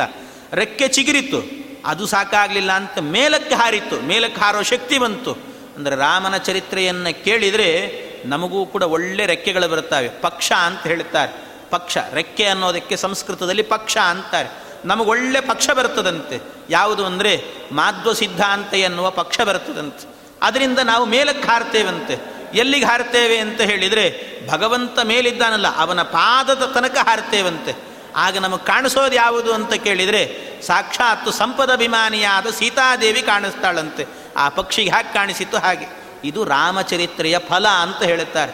ರಾಮನ ಆ ರಾಮಾಯಣದ ಶ್ರವಣವನ್ನು ಮಾಡಿದರೆ ಇಷ್ಟೆಲ್ಲ ಫಲಗಳಿದ್ದಾವೆ. ಆದ್ದರಿಂದ ರಾಮಾಯಣದ ಶ್ರವಣವನ್ನು ಮಾಡಿ ಅಂತ ಈ ರೀತಿ ಹೇಳಿದ್ದಾರೆ. ಈ ರಾಮಾಯಣವನ್ನು ಆರಂಭ ಮಾಡಬೇಕಾದ್ರೆ ಇಷ್ಟು ರಾಮನ ಚರಿತ್ರೆಯನ್ನು ನಾರದರು ಹೇಳುತ್ತಾ ಇದ್ದಾರೆ. ನಾರದರು ಇಷ್ಟೆಲ್ಲ ಹೇಳಿದರು. ರಾಮ ಅನ್ನುವ ನಾಮದ ಮಹತ್ವ ಹೀಗಿದೆ. ರಾಮನ ಚರಿತ್ರೆಗೆ ಇಷ್ಟು ಶಕ್ತಿ ಇದೆ. ಇಷ್ಟೆಲ್ಲ ಅಲ್ಲ. ಇದು ಮಾತ್ರವಲ್ಲ, ಇನ್ನೂ ಅದ್ಭುತವಾದಂಥ ಶಕ್ತಿಗಳು ಅವನ ಚರಿತ್ರೆ ಪೂರ್ಣವಾಗಿ ಕೇಳ್ತಾ ಇರುವಾಗ ಒಂದೊಂದು ಸಂದರ್ಭದಲ್ಲೂ ರಾಮಚಂದ್ರ ನಡ್ಕೊಳ್ಳುವಂಥ ರೀತಿ, ನೀತಿ ಎಲ್ಲವೂ ನಮಗೆ ಆದರ್ಶಪ್ರಾಯವಾಗಿದ್ದಾವೆ. ಆ ಚರಿತ್ರೆಯನ್ನೆಲ್ಲ ಕೇಳಿ ನೀವು ಅಂತ ಇಡೀ ರಾಮಾಯಣದ ಸಾರವನ್ನು ಹೇಳಿದ್ದಾರಂತೆ ಬಾಲಕಾಂಡದಲ್ಲಿ. ಅದನ್ನು ಹೇಳಿರುವಾಗ ಅದನ್ನು ಪೂರ್ಣವಾಗಿ ನಾವು ಮತ್ತೆ ಅದರ ಚಿತ್ರಣವನ್ನು ನೋಡ್ತೇವೆ. ವಿಸ್ತಾರ ಬರ್ತದೆ ನಮಗೆ ಮತ್ತೆ. ಹಾಗೆ ಹೇಳುವಾಗ ಮೊದಲಿಗೆ ಇಷ್ಟು ಚರಿತ್ರೆಯನ್ನು ಶ್ರವಣ ಮಾಡಿ ಅವರು ಇನ್ನು ನಾರದರನ್ನು ಕಳಿಸಿಕೊಟ್ರಂತೆ. ನಾರದರನ್ನು ಕಳಿಸಿಕೊಟ್ಟು ಆಮೇಲೆ ಮುಂದಕ್ಕಾಗಬೇಕಾದ್ರೆ ಅಲ್ಲಿಂದ ಮುಂದಕ್ಕೆ ಹೋದ್ರಂತೆ. ಮುಂದಕ್ಕೆ ಹೋಗಬೇಕಾದ್ರೇನೆ ವಾಲ್ಮೀಕಿಗಳಿಗೆ ಹೇಗಿತ್ತು ಅಂದರೆ, ಸತುತೀರಂ ಸಮಾಸಾಧ್ಯ, ತಮಸಾಯ ಮುನಿಸ್ತದ ಶಿಷ್ಯಮಾಹ ಸ್ಥಿತಂ ಪಾರ್ಶ್ವೆ ದೃಷ್ಟ್ವಾ ತೀರಮಕರ್ದಮಂ. ಎಷ್ಟು ಅದ್ಭುತವಾಗಿತ್ತು ಅಂದರೆ, ಅವರ ಮನಸ್ಸು ನಿರ್ಮಲವಾಗಿ ಹೋಗಿತ್ತಂತೆ. ರಾಮನ ಕಥೆ ಕೇಳಿ, ರಾಮನ ಚರಿತ್ರೆ ಕೇಳಿ ನಿರ್ಮಲವಾದ ಮನಸ್ಸು. ಕೇಳಿರುವ ಕಥಾನಾಯಕನ ಚರಿತ್ರೆಯೂ ಕೂಡ ನಿರ್ಮಲವಾಗಿದೆ. ನಿರ್ಮಲವಾದ ಕಥೆ ಕೇಳಿದ್ದಾರೆ, ನಿರ್ಮಲವಾದ ಮನಸ್ಸು ಬಂದಿದೆ. ಅವರು ತಪಸ್ಸನ್ನು ಮಾಡಬೇಕು ಆನ್ಯಕ ಮಾಡಬೇಕು ಅಂತ ತಮಸಾ ನದಿ ತೀರಕ್ಕೆ ಬಂದ್ರಂತೆ. ಅಲ್ಲಿ ನೀರನ್ನು ನೋಡಿದರು, ಹರಿಯೋ ನೀರು, ತಿಳಿಯಾದ ನೀರು ಹರಿತಾ ಇದೆ. ನಿರ್ಮಲವಾದ ನೀರು. ಎಷ್ಟು ಆನಂದ ಆಗಲಿಕ್ಕಿಲ್ಲ. ಕೇಳಿದ ಚರಿತ್ರೆ ನಿರ್ಮಲ ಅದರಿಂದ ತಮ್ಮ ಹೃದಯ ನಿರ್ಮಲವಾಗಿದೆ. ಆ ಹೃದಯ ನಿರ್ಮಲ ಆದ ನಂತರ ಹೋಗಿ ಕಣ್ಣಿಂದ ನೋಡುತ್ತಾರೆ ನೀರು. ಆ ನೀರು ನಿರ್ಮಲವಾಗಿದೆ. ಕಂಡದ್ದೆಲ್ಲ ನಿರ್ಮಲವಾಗಿ ಕಾಣುತ್ತಾ ಇದ್ದರೆ ಎಷ್ಟು ಅದ್ಭುತವಾಗಿರ್ತದೆ ಜೀವನ. ಆ ರೀತಿ ಇರುವಾಗ ಆ ನೀರನ್ನು ನೋಡಿ ಅಲ್ಲಿಯೇನೆ ಅವರ ಶಿಷ್ಯರಿದ್ರಂತೆ, ಭಾರದ್ವಾಜ ಅಂತ ಹೆಸರು. ಅವರಿಗೆ ಹೇಳುತ್ತಾ ಇದ್ದಾರಂತೆ ಅಕರ್ದಮಮಿದಂ ತೀರ್ಥಂ ಭರದ್ವಾಜ ನಿಶಾಮಯ, ರಮಣೀಯಂ ಪ್ರಸನ್ನಾಂಬು, ಸನ್ಮನುಷ್ಯೋ ಮನೋಯಥ. ಒಬ್ಬ ಸಜ್ಜನನ ಮನಸ್ಸು ಎಷ್ಟು ನಿರ್ಮಲವಾಗಿರುತ್ತದೋ ಅಷ್ಟು ನಿರ್ಮಲವಾಗಿ, ತಿಳಿಯಾಗಿ ಈ ನೀರು ಹರಿತಾ ಇದೆ. ಎಷ್ಟು ಅದ್ಭುತವಾಗಿದೆ. ಅದರಂತೆ ನನ್ನ ಮನಸ್ಸಿದೆ. ಆ ಮನಸ್ಸು ತಿಳಿಯಾಗಿದ್ದು ಯಾಕೆ ಅಂದರೆ, ಆ ತಿಳಿಯಾದ ರಾಮಚಂದ್ರನ, ನಿರ್ಮಲವಾದ ರಾಮಚಂದ್ರನ ಚರಿತ್ರೆ ಶ್ರವಣ ಮಾಡಿದ್ದೇನೆ. ಇದರಿಂದಾಗಿ ನಿರ್ಮಲವಾಗಿದೆ ನನ್ನ ಮನಸ್ಸು. ಎಷ್ಟು ಅದ್ಭುತವಾಗಿದೆ ಅಲ್ಲ ಅಂತ, ಆ ನೀರನ್ನು, ಸಜ್ಜನರನ್ನು, ರಾಮನನ್ನು ಎಲ್ಲರನ್ನು ಹೊಗಳುತ್ತಾ ಹೊಗಳುತ್ತಾನೆ. ಮನಸ್ಸೆಲ್ಲ ನಿರ್ಮಲವಾಗಿದೆ ಅಂತೆ. ಇಷ್ಟು ನಿರ್ಮಲವಾದಂಥ ಕ್ಷಣದಲ್ಲಿ ಹೀಗಿರುವಾಗ ಒಂದು ಕ್ಷಣ ಅವರು ಏನೋ ಇಲ್ಲಿ ಮಾತಾಡ್ತಿದ್ದಾರೆ, ನಿರ್ಮಲವಾದ ಮಾತುಗಳು ಬರ್ತಾ ಇದ್ದಾವೆ. ಈ ಮಾತುಗಳು ಬರ್ತಾ ಇರುವಾಗಲೇ ಆ ಕಡೆ ಬದಿಯಿಂದ ಜೋರಾಗಿ ಒಂದು ಆರ್ತ ಧ್ವನಿ ಕೇಳಿಸ್ತಂತೆ. ಆರ್ತವಾದ ನಾದ ಕೇಳಿಸ್ತು. ಅಯ್ಯೋ ಅಂತ ಕೂಗುವ ಧ್ವನಿ ಕೇಳಿಸ್ತಂತೆ. ಇದು ಹೇಗಿತ್ತು ಅಂದರೆ ಅದನ್ನು ಹೇಳುತ್ತಾರೆ ಒಂದು ಒಳ್ಳೆ ಸರೋವರ, ತಿಳಿಯಾದ ಸರೋವರ. ಆ ತಿಳಿಯಾದ ಸರೋವರಕ್ಕೆ ಒಂದು ಆನೆ ಬಂದು ಅದರಲ್ಲಿ ಮುಳುಗಿ ಆ ಕಡೆ ಈ ಕಡೆ ಅಲ್ಲಾಡಿಸಿ ನೀರನ್ನೆಲ್ಲ ಹೋದರೆ ಕೆಳಗಿದ್ದ ಕೆಸರೆಲ್ಲ ಮೇಲೆ ಬಂದರೆ ಹಾಗಿರುತ್ತದೆ. ಹಾಗೆ ಇವರ ನಿರ್ಮಲವಾದ ಮನಸ್ಸಿರುವಾಗ ಆ ಕಡೆಯಿಂದ ಆರ್ತನಾದ ಬಂದಾಗ ಹಾಗಾಯ್ತಂತೆ ವಾಲ್ಮೀಕಿಗಳಿಗೆ. ಏನು ಆರ್ತನಾದ ಅಂತ ಆ ಕಡೆ ತಿರುಗಿ ನೋಡ್ತಾರೆ ನೋಡುವಾಗ ಎರಡು ಪಕ್ಷಿಗಳಿದ್ದುವಂತೆ. ಆ ಪಕ್ಷಿಗಳಿಗೆ ಕ್ರೌಂಚ ಪಕ್ಷಿ ಅಂತ ಹೆಸರು. ಕ್ರೌಂಚ ಅನ್ನುವ ಎರಡು ಪಕ್ಷಿಗಳು, ಒಂದು ಗಂಡು ಪಕ್ಷಿ, ಇನ್ನೊಂದು ಹೆಣ್ಣು ಪಕ್ಷಿ. ಎರಡು ಅನ್ಯೋನ್ಯವಾಗಿ ಬಹಳ ಚೆನ್ನಾಗಿದ್ದುವಂತೆ ಆ ಚೆನ್ನಾಗಿ ಇರುವಂಥ ಎರಡು ಪಕ್ಷಿಗಳಲ್ಲಾಗಬೇಕಾದ್ರೆ ಒಂದು ಗಂಡು ಪಕ್ಷಿಯನ್ನು ಒಬ್ಬ ನಿಷಾದ, ಅಂದರೆ ಬೇಡ ಬೇಡ ಬಂದು ಅದಕ್ಕೆ ಬಾಣವನ್ನು ಬಿಟ್ಟು ಅದನ್ನು ಕೊಂದು ಹಾಕಿದ್ದಾನಂತೆ. ಈ ಪ್ರಸಂಗದಲ್ಲಿ ಆ ಹೆಣ್ಣು ಪಕ್ಷಿ, ಆ ಗಂಡು ಪಕ್ಷಿಯನ್ನು ನೋಡಿ, ಸತ್ತ ಗಂಡು ಪಕ್ಷಿಯನ್ನು ನೋಡಿ, ಅಯ್ಯೋ ದೇವರೇ, ನಾನೇನು ಅನ್ಯಾಯ ಮಾಡಿದ್ದೆ, ನನ್ನ ಗಂಡ ಹೋದ್ನಲ್ಲ ಅಂತ ಗೊಳೋ ಅಂತ ಕಣ್ಣೀರು ಹಾಕ್ತಾ ಇದೆ ಅಂತೆ ಆ ಪಕ್ಷಿ. ಇಂಥ ಒಂದು ಪರಿಸ್ಥಿತಿಯನ್ನು ನೋಡಿದ ಕೂಡಲೇನೆ ಅಲ್ಲಿ ಮರಣ ಹೊಂದಿದೆ ಪಕ್ಷಿ, ಕೂಡಲೇ ಇವರು ಕೂಡ ಶಾಪರೂಪದ ಮರಣವನ್ನು ಕೊಡ್ತಿದ್ದಾರಂತೆ ಆ ನಿಷಾದನಿಗೆ.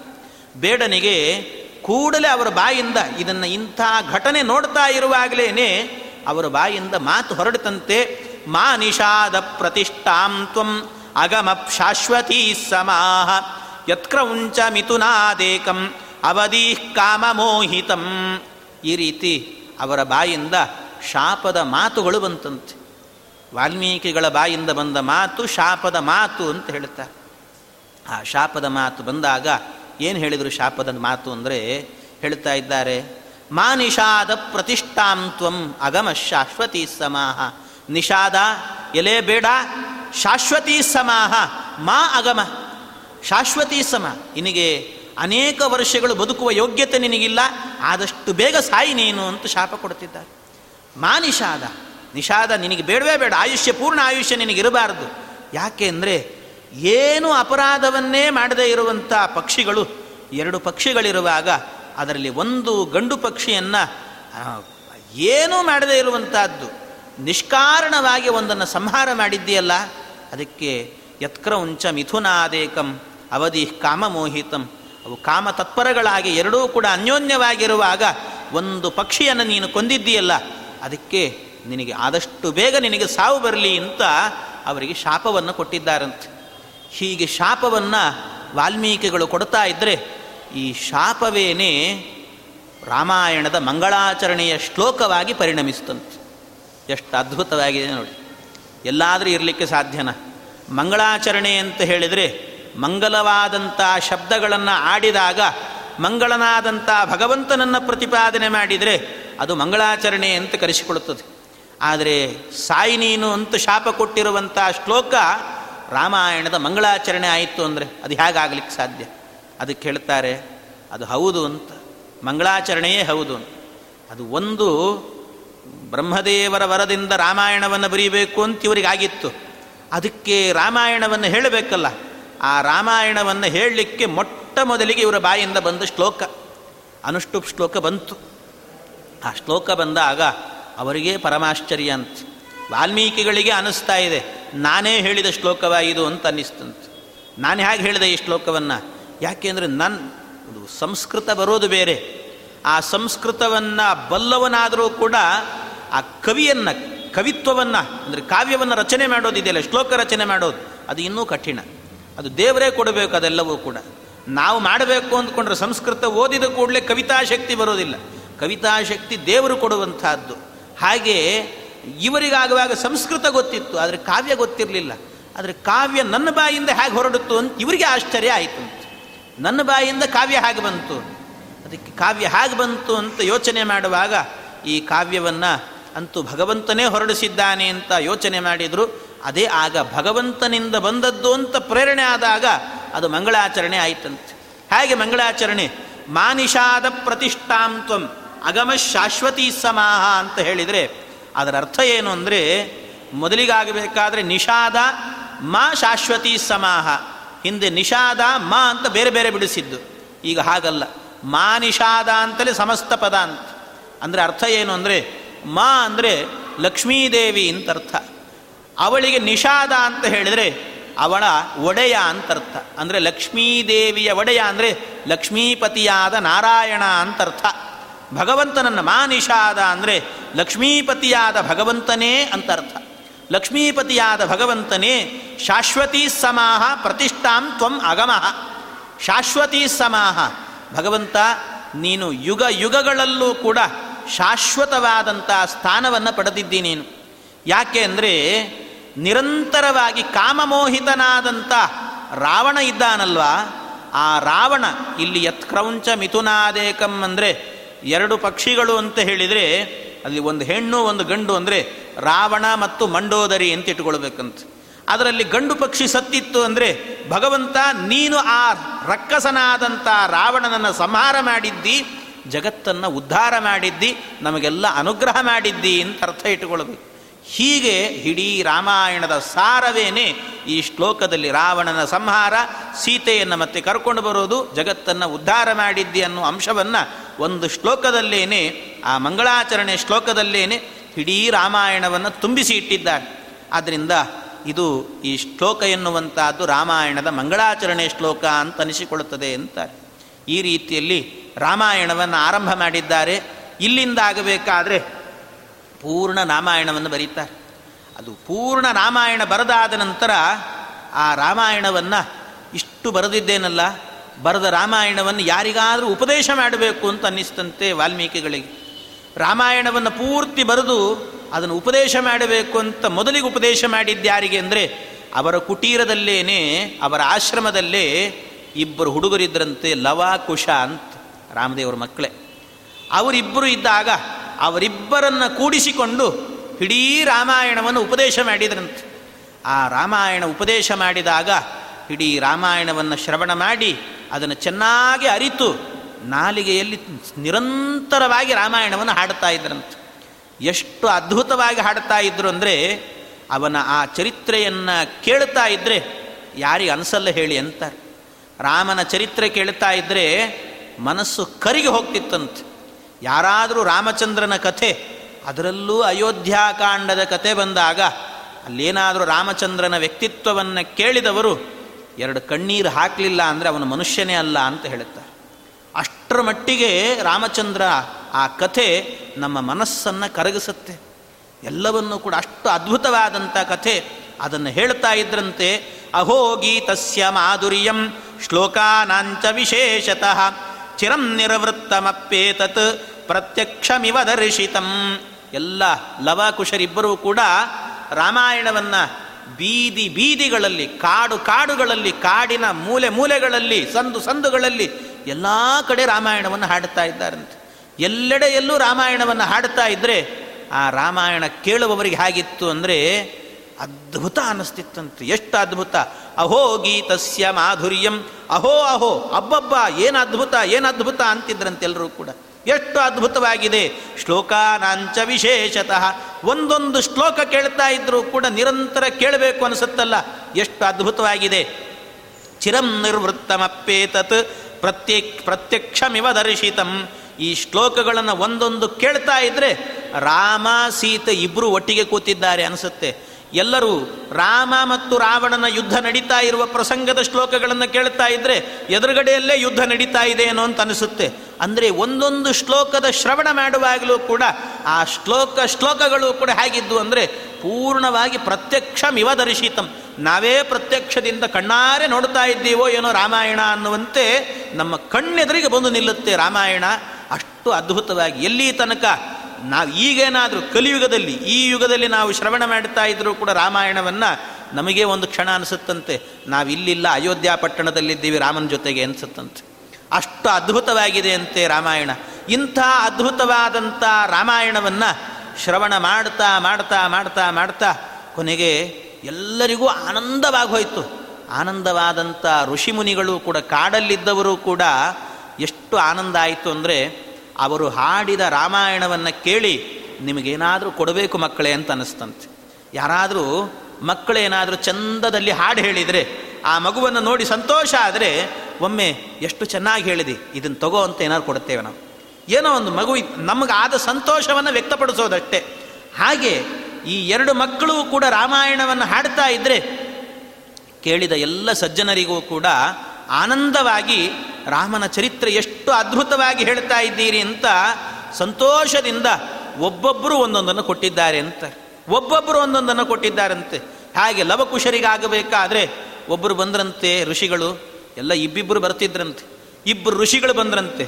ಬಂದವರು ಮೊದಲಿಗೆ ನೋಡಿದರು, ಎಷ್ಟು ಚೆನ್ನಾಗಿ ಹಾಡಿದ್ರಿ ಅಂತ ಹೇಳಿ ಅವರು ಮೈ ಮೇಲೆ ಇದ್ದದ್ದೇನೆ ಒಂದು ಕೆಳಗೊಂದು ಬಟ್ಟೆ ಹುಟ್ಟಿದ್ರು ನಾರ್ಮಡಿ, ಮೈ ಮೇಲೊಂದು ನಾರ್ಮಡಿ ಹಾಕ್ಕೊಂಡಿದ್ರಂತೆ, ಶಾಲು. ಅದಕ್ಕೆ ಉಟ್ಕೊಳ್ಳಿಕ್ಕೊಂದಿರಲಿ ಅಂತ ಮೈ ಮೇಲಿದ್ದ ನಾರ್ಮಡಿಯನ್ನೇ ಬಿಚ್ಚಿ ಅವ್ರಿಗೆ ಹೊದಿಸಿ ಹೋದ್ರಂತೆ.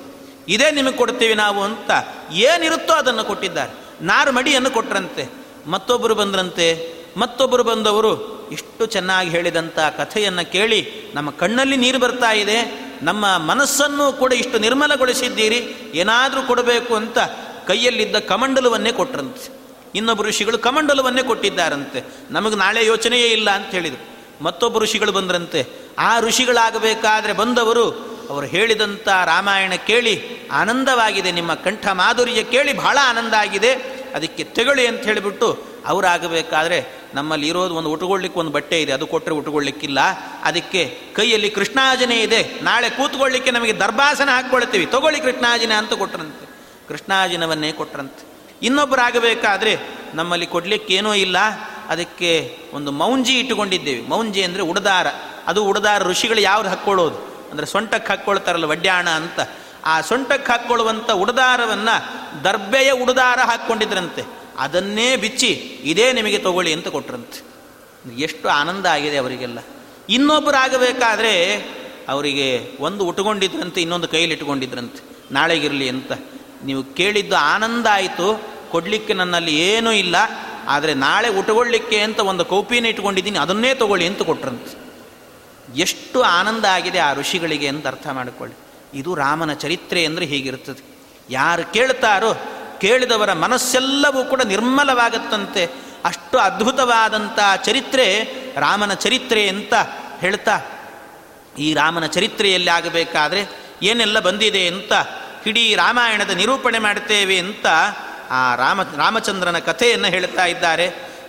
ಅಯೋಧ್ಯ ನಾಮ ನಗರಿ ತತ್ರಾಸೀಲ್ ಲೋಕ ವಿಶ್ರುತ ಮನುನಾ ಮಾನವೇಂದ್ರೇಣ ಯಾಪುರಿ ನಿರ್ಮಿತಾ ಸ್ವಯಂ.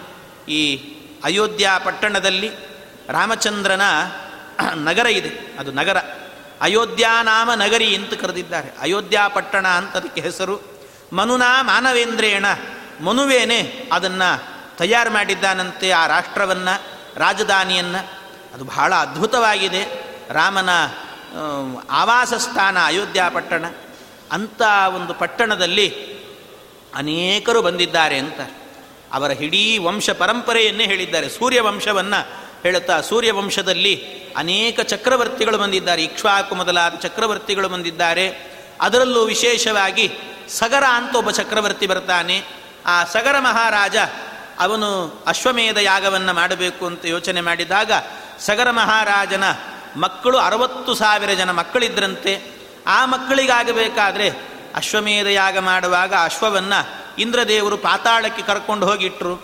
ಆ ಪಾತಾಳದಲ್ಲಿರುವಂಥ ಅಶ್ವವನ್ನು ತಗೊಂಡು ತಗೊಂಡು ಬರಬೇಕು ಅಂತ ಪಾತಾಳಕ್ಕೆ ಹೋಗಲಿಕ್ಕೆ ಭೂಮಿಯನ್ನೇ ಅಗದ್ರಂತೆ.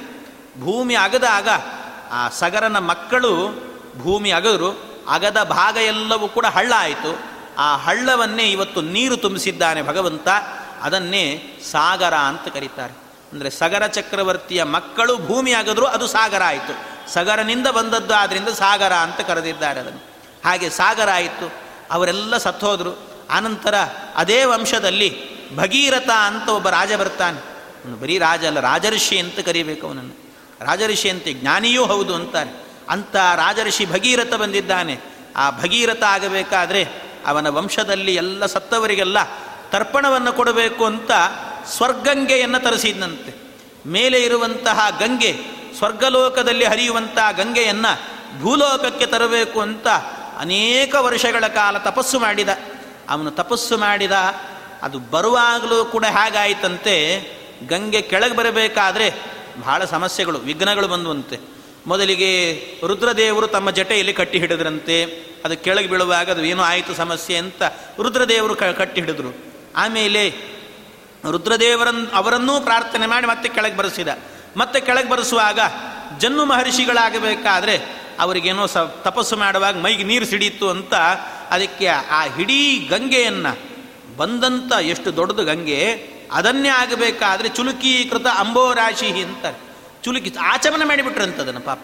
ಆಚಮನದ ರೂಪದಲ್ಲಿ ಆ ಹಿಡೀ ಗಂಗೆಯನ್ನು ಕುಡಿದಿಟ್ರಂತ. ಬ್ರಾಹ್ಮಣನ ಶಕ್ತಿ ಅಂತಾರೆ.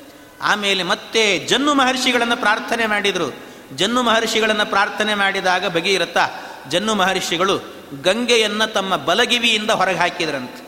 ಆಚಮನ ಮಾಡಿದ ಗಂಗೆಯನ್ನು ಬಲಗಿವಿಯಿಂದ ಹೊರಗೆ ಬಿಟ್ಟರು ಅದಕ್ಕೆ ಇವತ್ತಿಗೂ ಕೂಡ ಯಾರಾದರೂ ಬ್ರಾಹ್ಮಣರು, ಇಲ್ಲಿ ಏನಾದರೂ ಕೂಡ ಮೂತ್ರಶಂಕೆ ಅಂತ ಮಾಡಲಿಕ್ಕೆ ಹೋದಾಗ ಬಲಗಿವಿಗೆ ಜನಿವಾರ ಹಾಕ್ಕೊಂಡಿರ್ತಾರೆ. ಯಾಕೆ ಅಂದರೆ ಆ ಬಲಗಿವಿಯಲ್ಲಿ ಜನ್ನು ಮಹರ್ಷಿಗಳು ಗಂಗೆಯನ್ನು ಬಿಟ್ಟಿದ್ದಾರೆ. ಆದ್ದರಿಂದ ಎಲ್ಲ ಬ್ರಾಹ್ಮಣರ ಬಲಗಿವಿಯಲ್ಲಾಗಬೇಕಾದ್ರೆ ಗಂಗಾದೇವಿಯ ಸನ್ನಿಧಾನ ಇದೆ ಅಂತ. ಆ ಸನ್ನಿಧಾನ ಇರೋದ್ರಿಂದಾಗಿ ಅಲ್ಲಿ ಹಾಕಿರ್ತಾರಂತ, ಪವಿತ್ರವಾಗಿರ್ತದೆ ಅಂತ ಆ ರೀತಿ. ಆದ್ದರಿಂದ ಜನ್ನು ಮಹರ್ಷಿಗಳಿಂದ ಗಂಗೆ ಹೊರಗೆ ಬಂದ್ಲು. ಆದ್ದರಿಂದ ಗಂಗೆಗೆ ಇನ್ನೊಂದು ಹೆಸರೇನೆ ಜಾಹ್ನವಿ ಅಂತ ಹೆಸರಂತೆ. ಜನ್ನು ಮಹರ್ಷಿಗಳೇ ಕಿವಿಯಿಂದ ಹೊರಗೆ ಬಿಟ್ಟದ್ದಾದ್ರಿಂದ ಜಾಹ್ನವಿ. ಆಮೇಲೆ ಆ ಜಾಹ್ನವಿಯನ್ನು ಕೆಳಗೆ ತಂದವನು ಯಾರು ಅಂದರೆ ಮುಖ್ಯವಾಗಿ ಭಗೀರಥ ತಂದದ್ದು. ಆದ್ದರಿಂದ ಗಂಗೆಗೆ ಮತ್ತೊಂದು ಹೆಸರು ಭಾಗೀರಥಿ ಅಂತ ಹೆಸರು. ಯಾಕೆ? ಭಗೀರಥನೇ ತಪಸ್ಸಿನಿಂದ ತರಿಸಿದ್ದು ಗಂಗೆಯನ್ನು ಹೀಗೆ ಆ ಗಂಗೆಯನ್ನು ತರಿಸಿ ಎಲ್ಲರಿಗೂ ಕೂಡ ತಮ್ಮ ವಂಶದಲ್ಲಿ ಯಾರೆಲ್ಲ ಹೋಗಿದ್ದರೂ ಅವರಿಗೆಲ್ಲ ತರ್ಪಣ ಕೊಟ್ಟಿದ್ದಾನಂತೆ ತರ್ಪಣವನ್ನು ಕೊಟ್ಟು ಅವರಿಗೆಲ್ಲರಿಗೂ ಕೂಡ ವಿಶೇಷವಾಗಿ ಮತ್ತೆ ವಿಷ್ಣು ಲೋಕ ಸಿಗುವಂತೆ ಮಾಡಿದ್ದಾನಂತೆ. ಅರ್ಥ ಮಾಡಿಕೊಳ್ಳಿ. ಇವತ್ತೆಲ್ಲ ನಾವು ಉತ್ತರ ಪ್ರದೇಶಕ್ಕೆಲ್ಲ ಹೋಗಿ ಗಂಗೆಯಲ್ಲಿ ಸ್ನಾನ ಮಾಡ್ತೇವೆ ತರ್ಪಣ ಕೊಡ್ತಿರ್ತೇವೆ, ಮಾಡ್ತಿರ್ತೇವೆ. ಇದನ್ನೆಲ್ಲ ಮಾಡ್ತಿದ್ದೇವೆ ಅಂದರೆ ಭಗೀರಥನ ಅನುಗ್ರಹದಿಂದ ಅಂತ ಯೋಚನೆ ಮಾಡಬೇಕಂತೆ. ಭಗೀ, ನಮ್ಮ ತಂದೆ ತಾಯಿಗಳಿಗೆಲ್ಲ ಆಗುವಾಗ ತರ್ಪಣಗಳನ್ನು ಕೊಡ್ತೇವೆ ಅಂದರೆ ಇವತ್ತು ಗಂಗೆಯಿಂದ ತರ್ಪಣ ಕೊಟ್ಟು ಅವರಿಗೆ ತೃಪ್ತಿಪಡಿಸ್ತಾ ಇದ್ದೇವೆ ಅಂದರೆ ಭಗೀರಥ ಒಂದು ವೇಳೆ ಏನಾದರೂ ಕೂಡ ಗಂಗೆಯನ್ನು ತರಿಸ್ತಿಲ್ಲ ಅಂದರೆ ನಾವು ತರ್ಪಣ ಕೊಡಲಿಕ್ಕೆ ಸಾಧ್ಯವೇ? ಅವರನ್ನು ಅನುಸಂಧಾನ ಮಾಡಿ, ತರ್ಪಣ ಕೊಡುವಾಗ ಒಮ್ಮೆ ಅನುಸಂಧಾನ ಮಾಡಬೇಕಂತೆ ನಾವು. ಆ ತರ್ಪಣ ಕೊಡ್ತಾ ಇರುವಾಗಲೇನೆ, ಭಗೀರಥ, ನಿನ್ನ ಅನುಗ್ರಹದಿಂದ ಗಂಗೆ ಬಂದಿದ್ದಾಳೆ. ಆ ಗಂಗೆಯಿಂದ ನಾವು ತರ್ಪಣ ಕೊಡ್ತಾ ಇದ್ದೇವೆ ಅಂತ ಭಗೀರಥನನ್ನು ಅನುಸಂಧಾನ ಮಾಡಿಕೊಂಡು ತರ್ಪಣವನ್ನು ಕೊಡಬೇಕು ಅಂತ ಹೇಳುತ್ತಾರೆ. ಹೀಗೆ ಈ ತರ್ಪಣವನ್ನೆಲ್ಲ ಕೊಟ್ಟಿದ್ದಾನೆ ಭಗೀರಥ. ತರ್ಪಣ ಕೊಟ್ಟು ಆಮೇಲೆ ಅವರನ್ನೆಲ್ಲ ಉದ್ಧಾರ ಮಾಡಿದ್ದಾನೆ. ಆ ವಂಶ ಬೆಳೀತಾ ಬರುತ್ತೆ. ಹರಿಶ್ಚಂದ್ರ ಮಹಾರಾಜ ಅಂತ ಬರ್ತಾನೆ, ಅವನ ಕಥೆ ಬೇರೆ ಬೇರೆ ಪುರಾಣದಲ್ಲಿ ಬಂದಿದೆ. ಆ ಎಲ್ಲ ಕಥೆ ಆದ ನಂತರ ಅದೇ ವಂಶದಲ್ಲಿ ಆಗಬೇಕಾದ್ರೆ ದಶರಥ ಮಹಾರಾಜ ಅಂತ ಒಬ್ಬ ಮುಖ್ಯನಾದಂಥ ರಾಜ ಅವನ ಕಥೆಯಿಂದ ಆರಂಭ ಮಾಡ್ತಾರೆ. ಅವನಾಗಬೇಕಾದ್ರೆ ದಶರಥ ಮಹಾರಾಜ ಆಗಬೇಕಾದ್ರೆ ಅವನಿಗೆ ಮೂರು ಜನ ಹೆಂಡಂದ್ರಿದ್ರು. ಆ ಮೂರು ಜನ, ಅನೇಕ ಹೆಂಡಂದ್ರಿದ್ರು. ಅಂತೂ ಅದರಲ್ಲಿ ಮುಖ್ಯವಾಗಿ ಮೂರು ಜನ ಆ ವಿಚಾರ ಮುಂದೆ ಬರುತ್ತದೆ. ಅದು ಮೂರು ಜನ ಇದ್ರಂತೆ. ಆ ಮೂರು ಜನರಲ್ಲಿ ಯಾರಲ್ಲೂ ಮಕ್ಕಳೇ ಆಗಿರಲಿಲ್ಲ, ಸಂತಾನ ಆಗಿರಲಿಲ್ಲ. ಅದಕ್ಕೆ ಸಂತಾನಕ್ಕಾಗಿ ಒಂದು ಹೋಮವನ್ನು ಮಾಡಬೇಕು ಅಂತ ಒಮ್ಮೆ ಪರಮ ಋಷಿ ಪರಮಂ ಜಗಾಮ ಹರ್ಷಂ ಅಂತ ಎಲ್ಲ ಋಷಿಗಳಿಗೆಲ್ಲ ಕೇಳಿದಾಗ ಸಂತೋಷದಿಂದ ಹೋಮವನ್ನು ಮಾಡಬೇಕು ಅಂತ ನದಿ ತೀರದಲ್ಲಿ ಹೋಮವನ್ನು ಮಾಡಿಸಿದ್ರಂತೆ. ಅದರಿಂದ ಅವರಿಗೆ ಮಕ್ಕಳಾಗ್ತಾರೆ. ಆ ಮಕ್ಕಳಾಗುವ ಬಗೆ ಅದರಲ್ಲಿ ರಾಮಚಂದ್ರನು ಹಿರಿಯ ಮಗನಾಗಿ ಅವತಾರ ಮಾಡ್ತಾನೆ ಕೌಸಲ್ಯೆಯಲ್ಲಿ, ಸುಮಿತ್ರೆಯಲ್ಲಿ ಲಕ್ಷ್ಮಣ ಮತ್ತು ಶತ್ರುಘ್ನ ಕೈಕೇಯಿಯಲ್ಲಿ ಅಂತ ಹೀಗೆ ಮೂರು ನಾಲ್ಕು ಜನರು ಕೂಡ ಅವತಾರ ಮಾಡ್ತಾರೆ. ಆ ಎಲ್ಲ ಕಥೆಗಳು ಬರುತ್ತವೆ ಅದನ್ನು ಮತ್ತೆ ನಾಳೆ ದಿವಸ ಸೇರಿದಾಗ ಅದರ ಚಿಂತನೆಯನ್ನು ಮಾಡೋಣ ಅಂತ ಹೇಳುತ್ತಾ ಇಂದಿನ ಉಪನ್ಯಾಸ ಶ್ರೀಕೃಷ್ಣ ಅರ್ಪಣಮಸ್ತು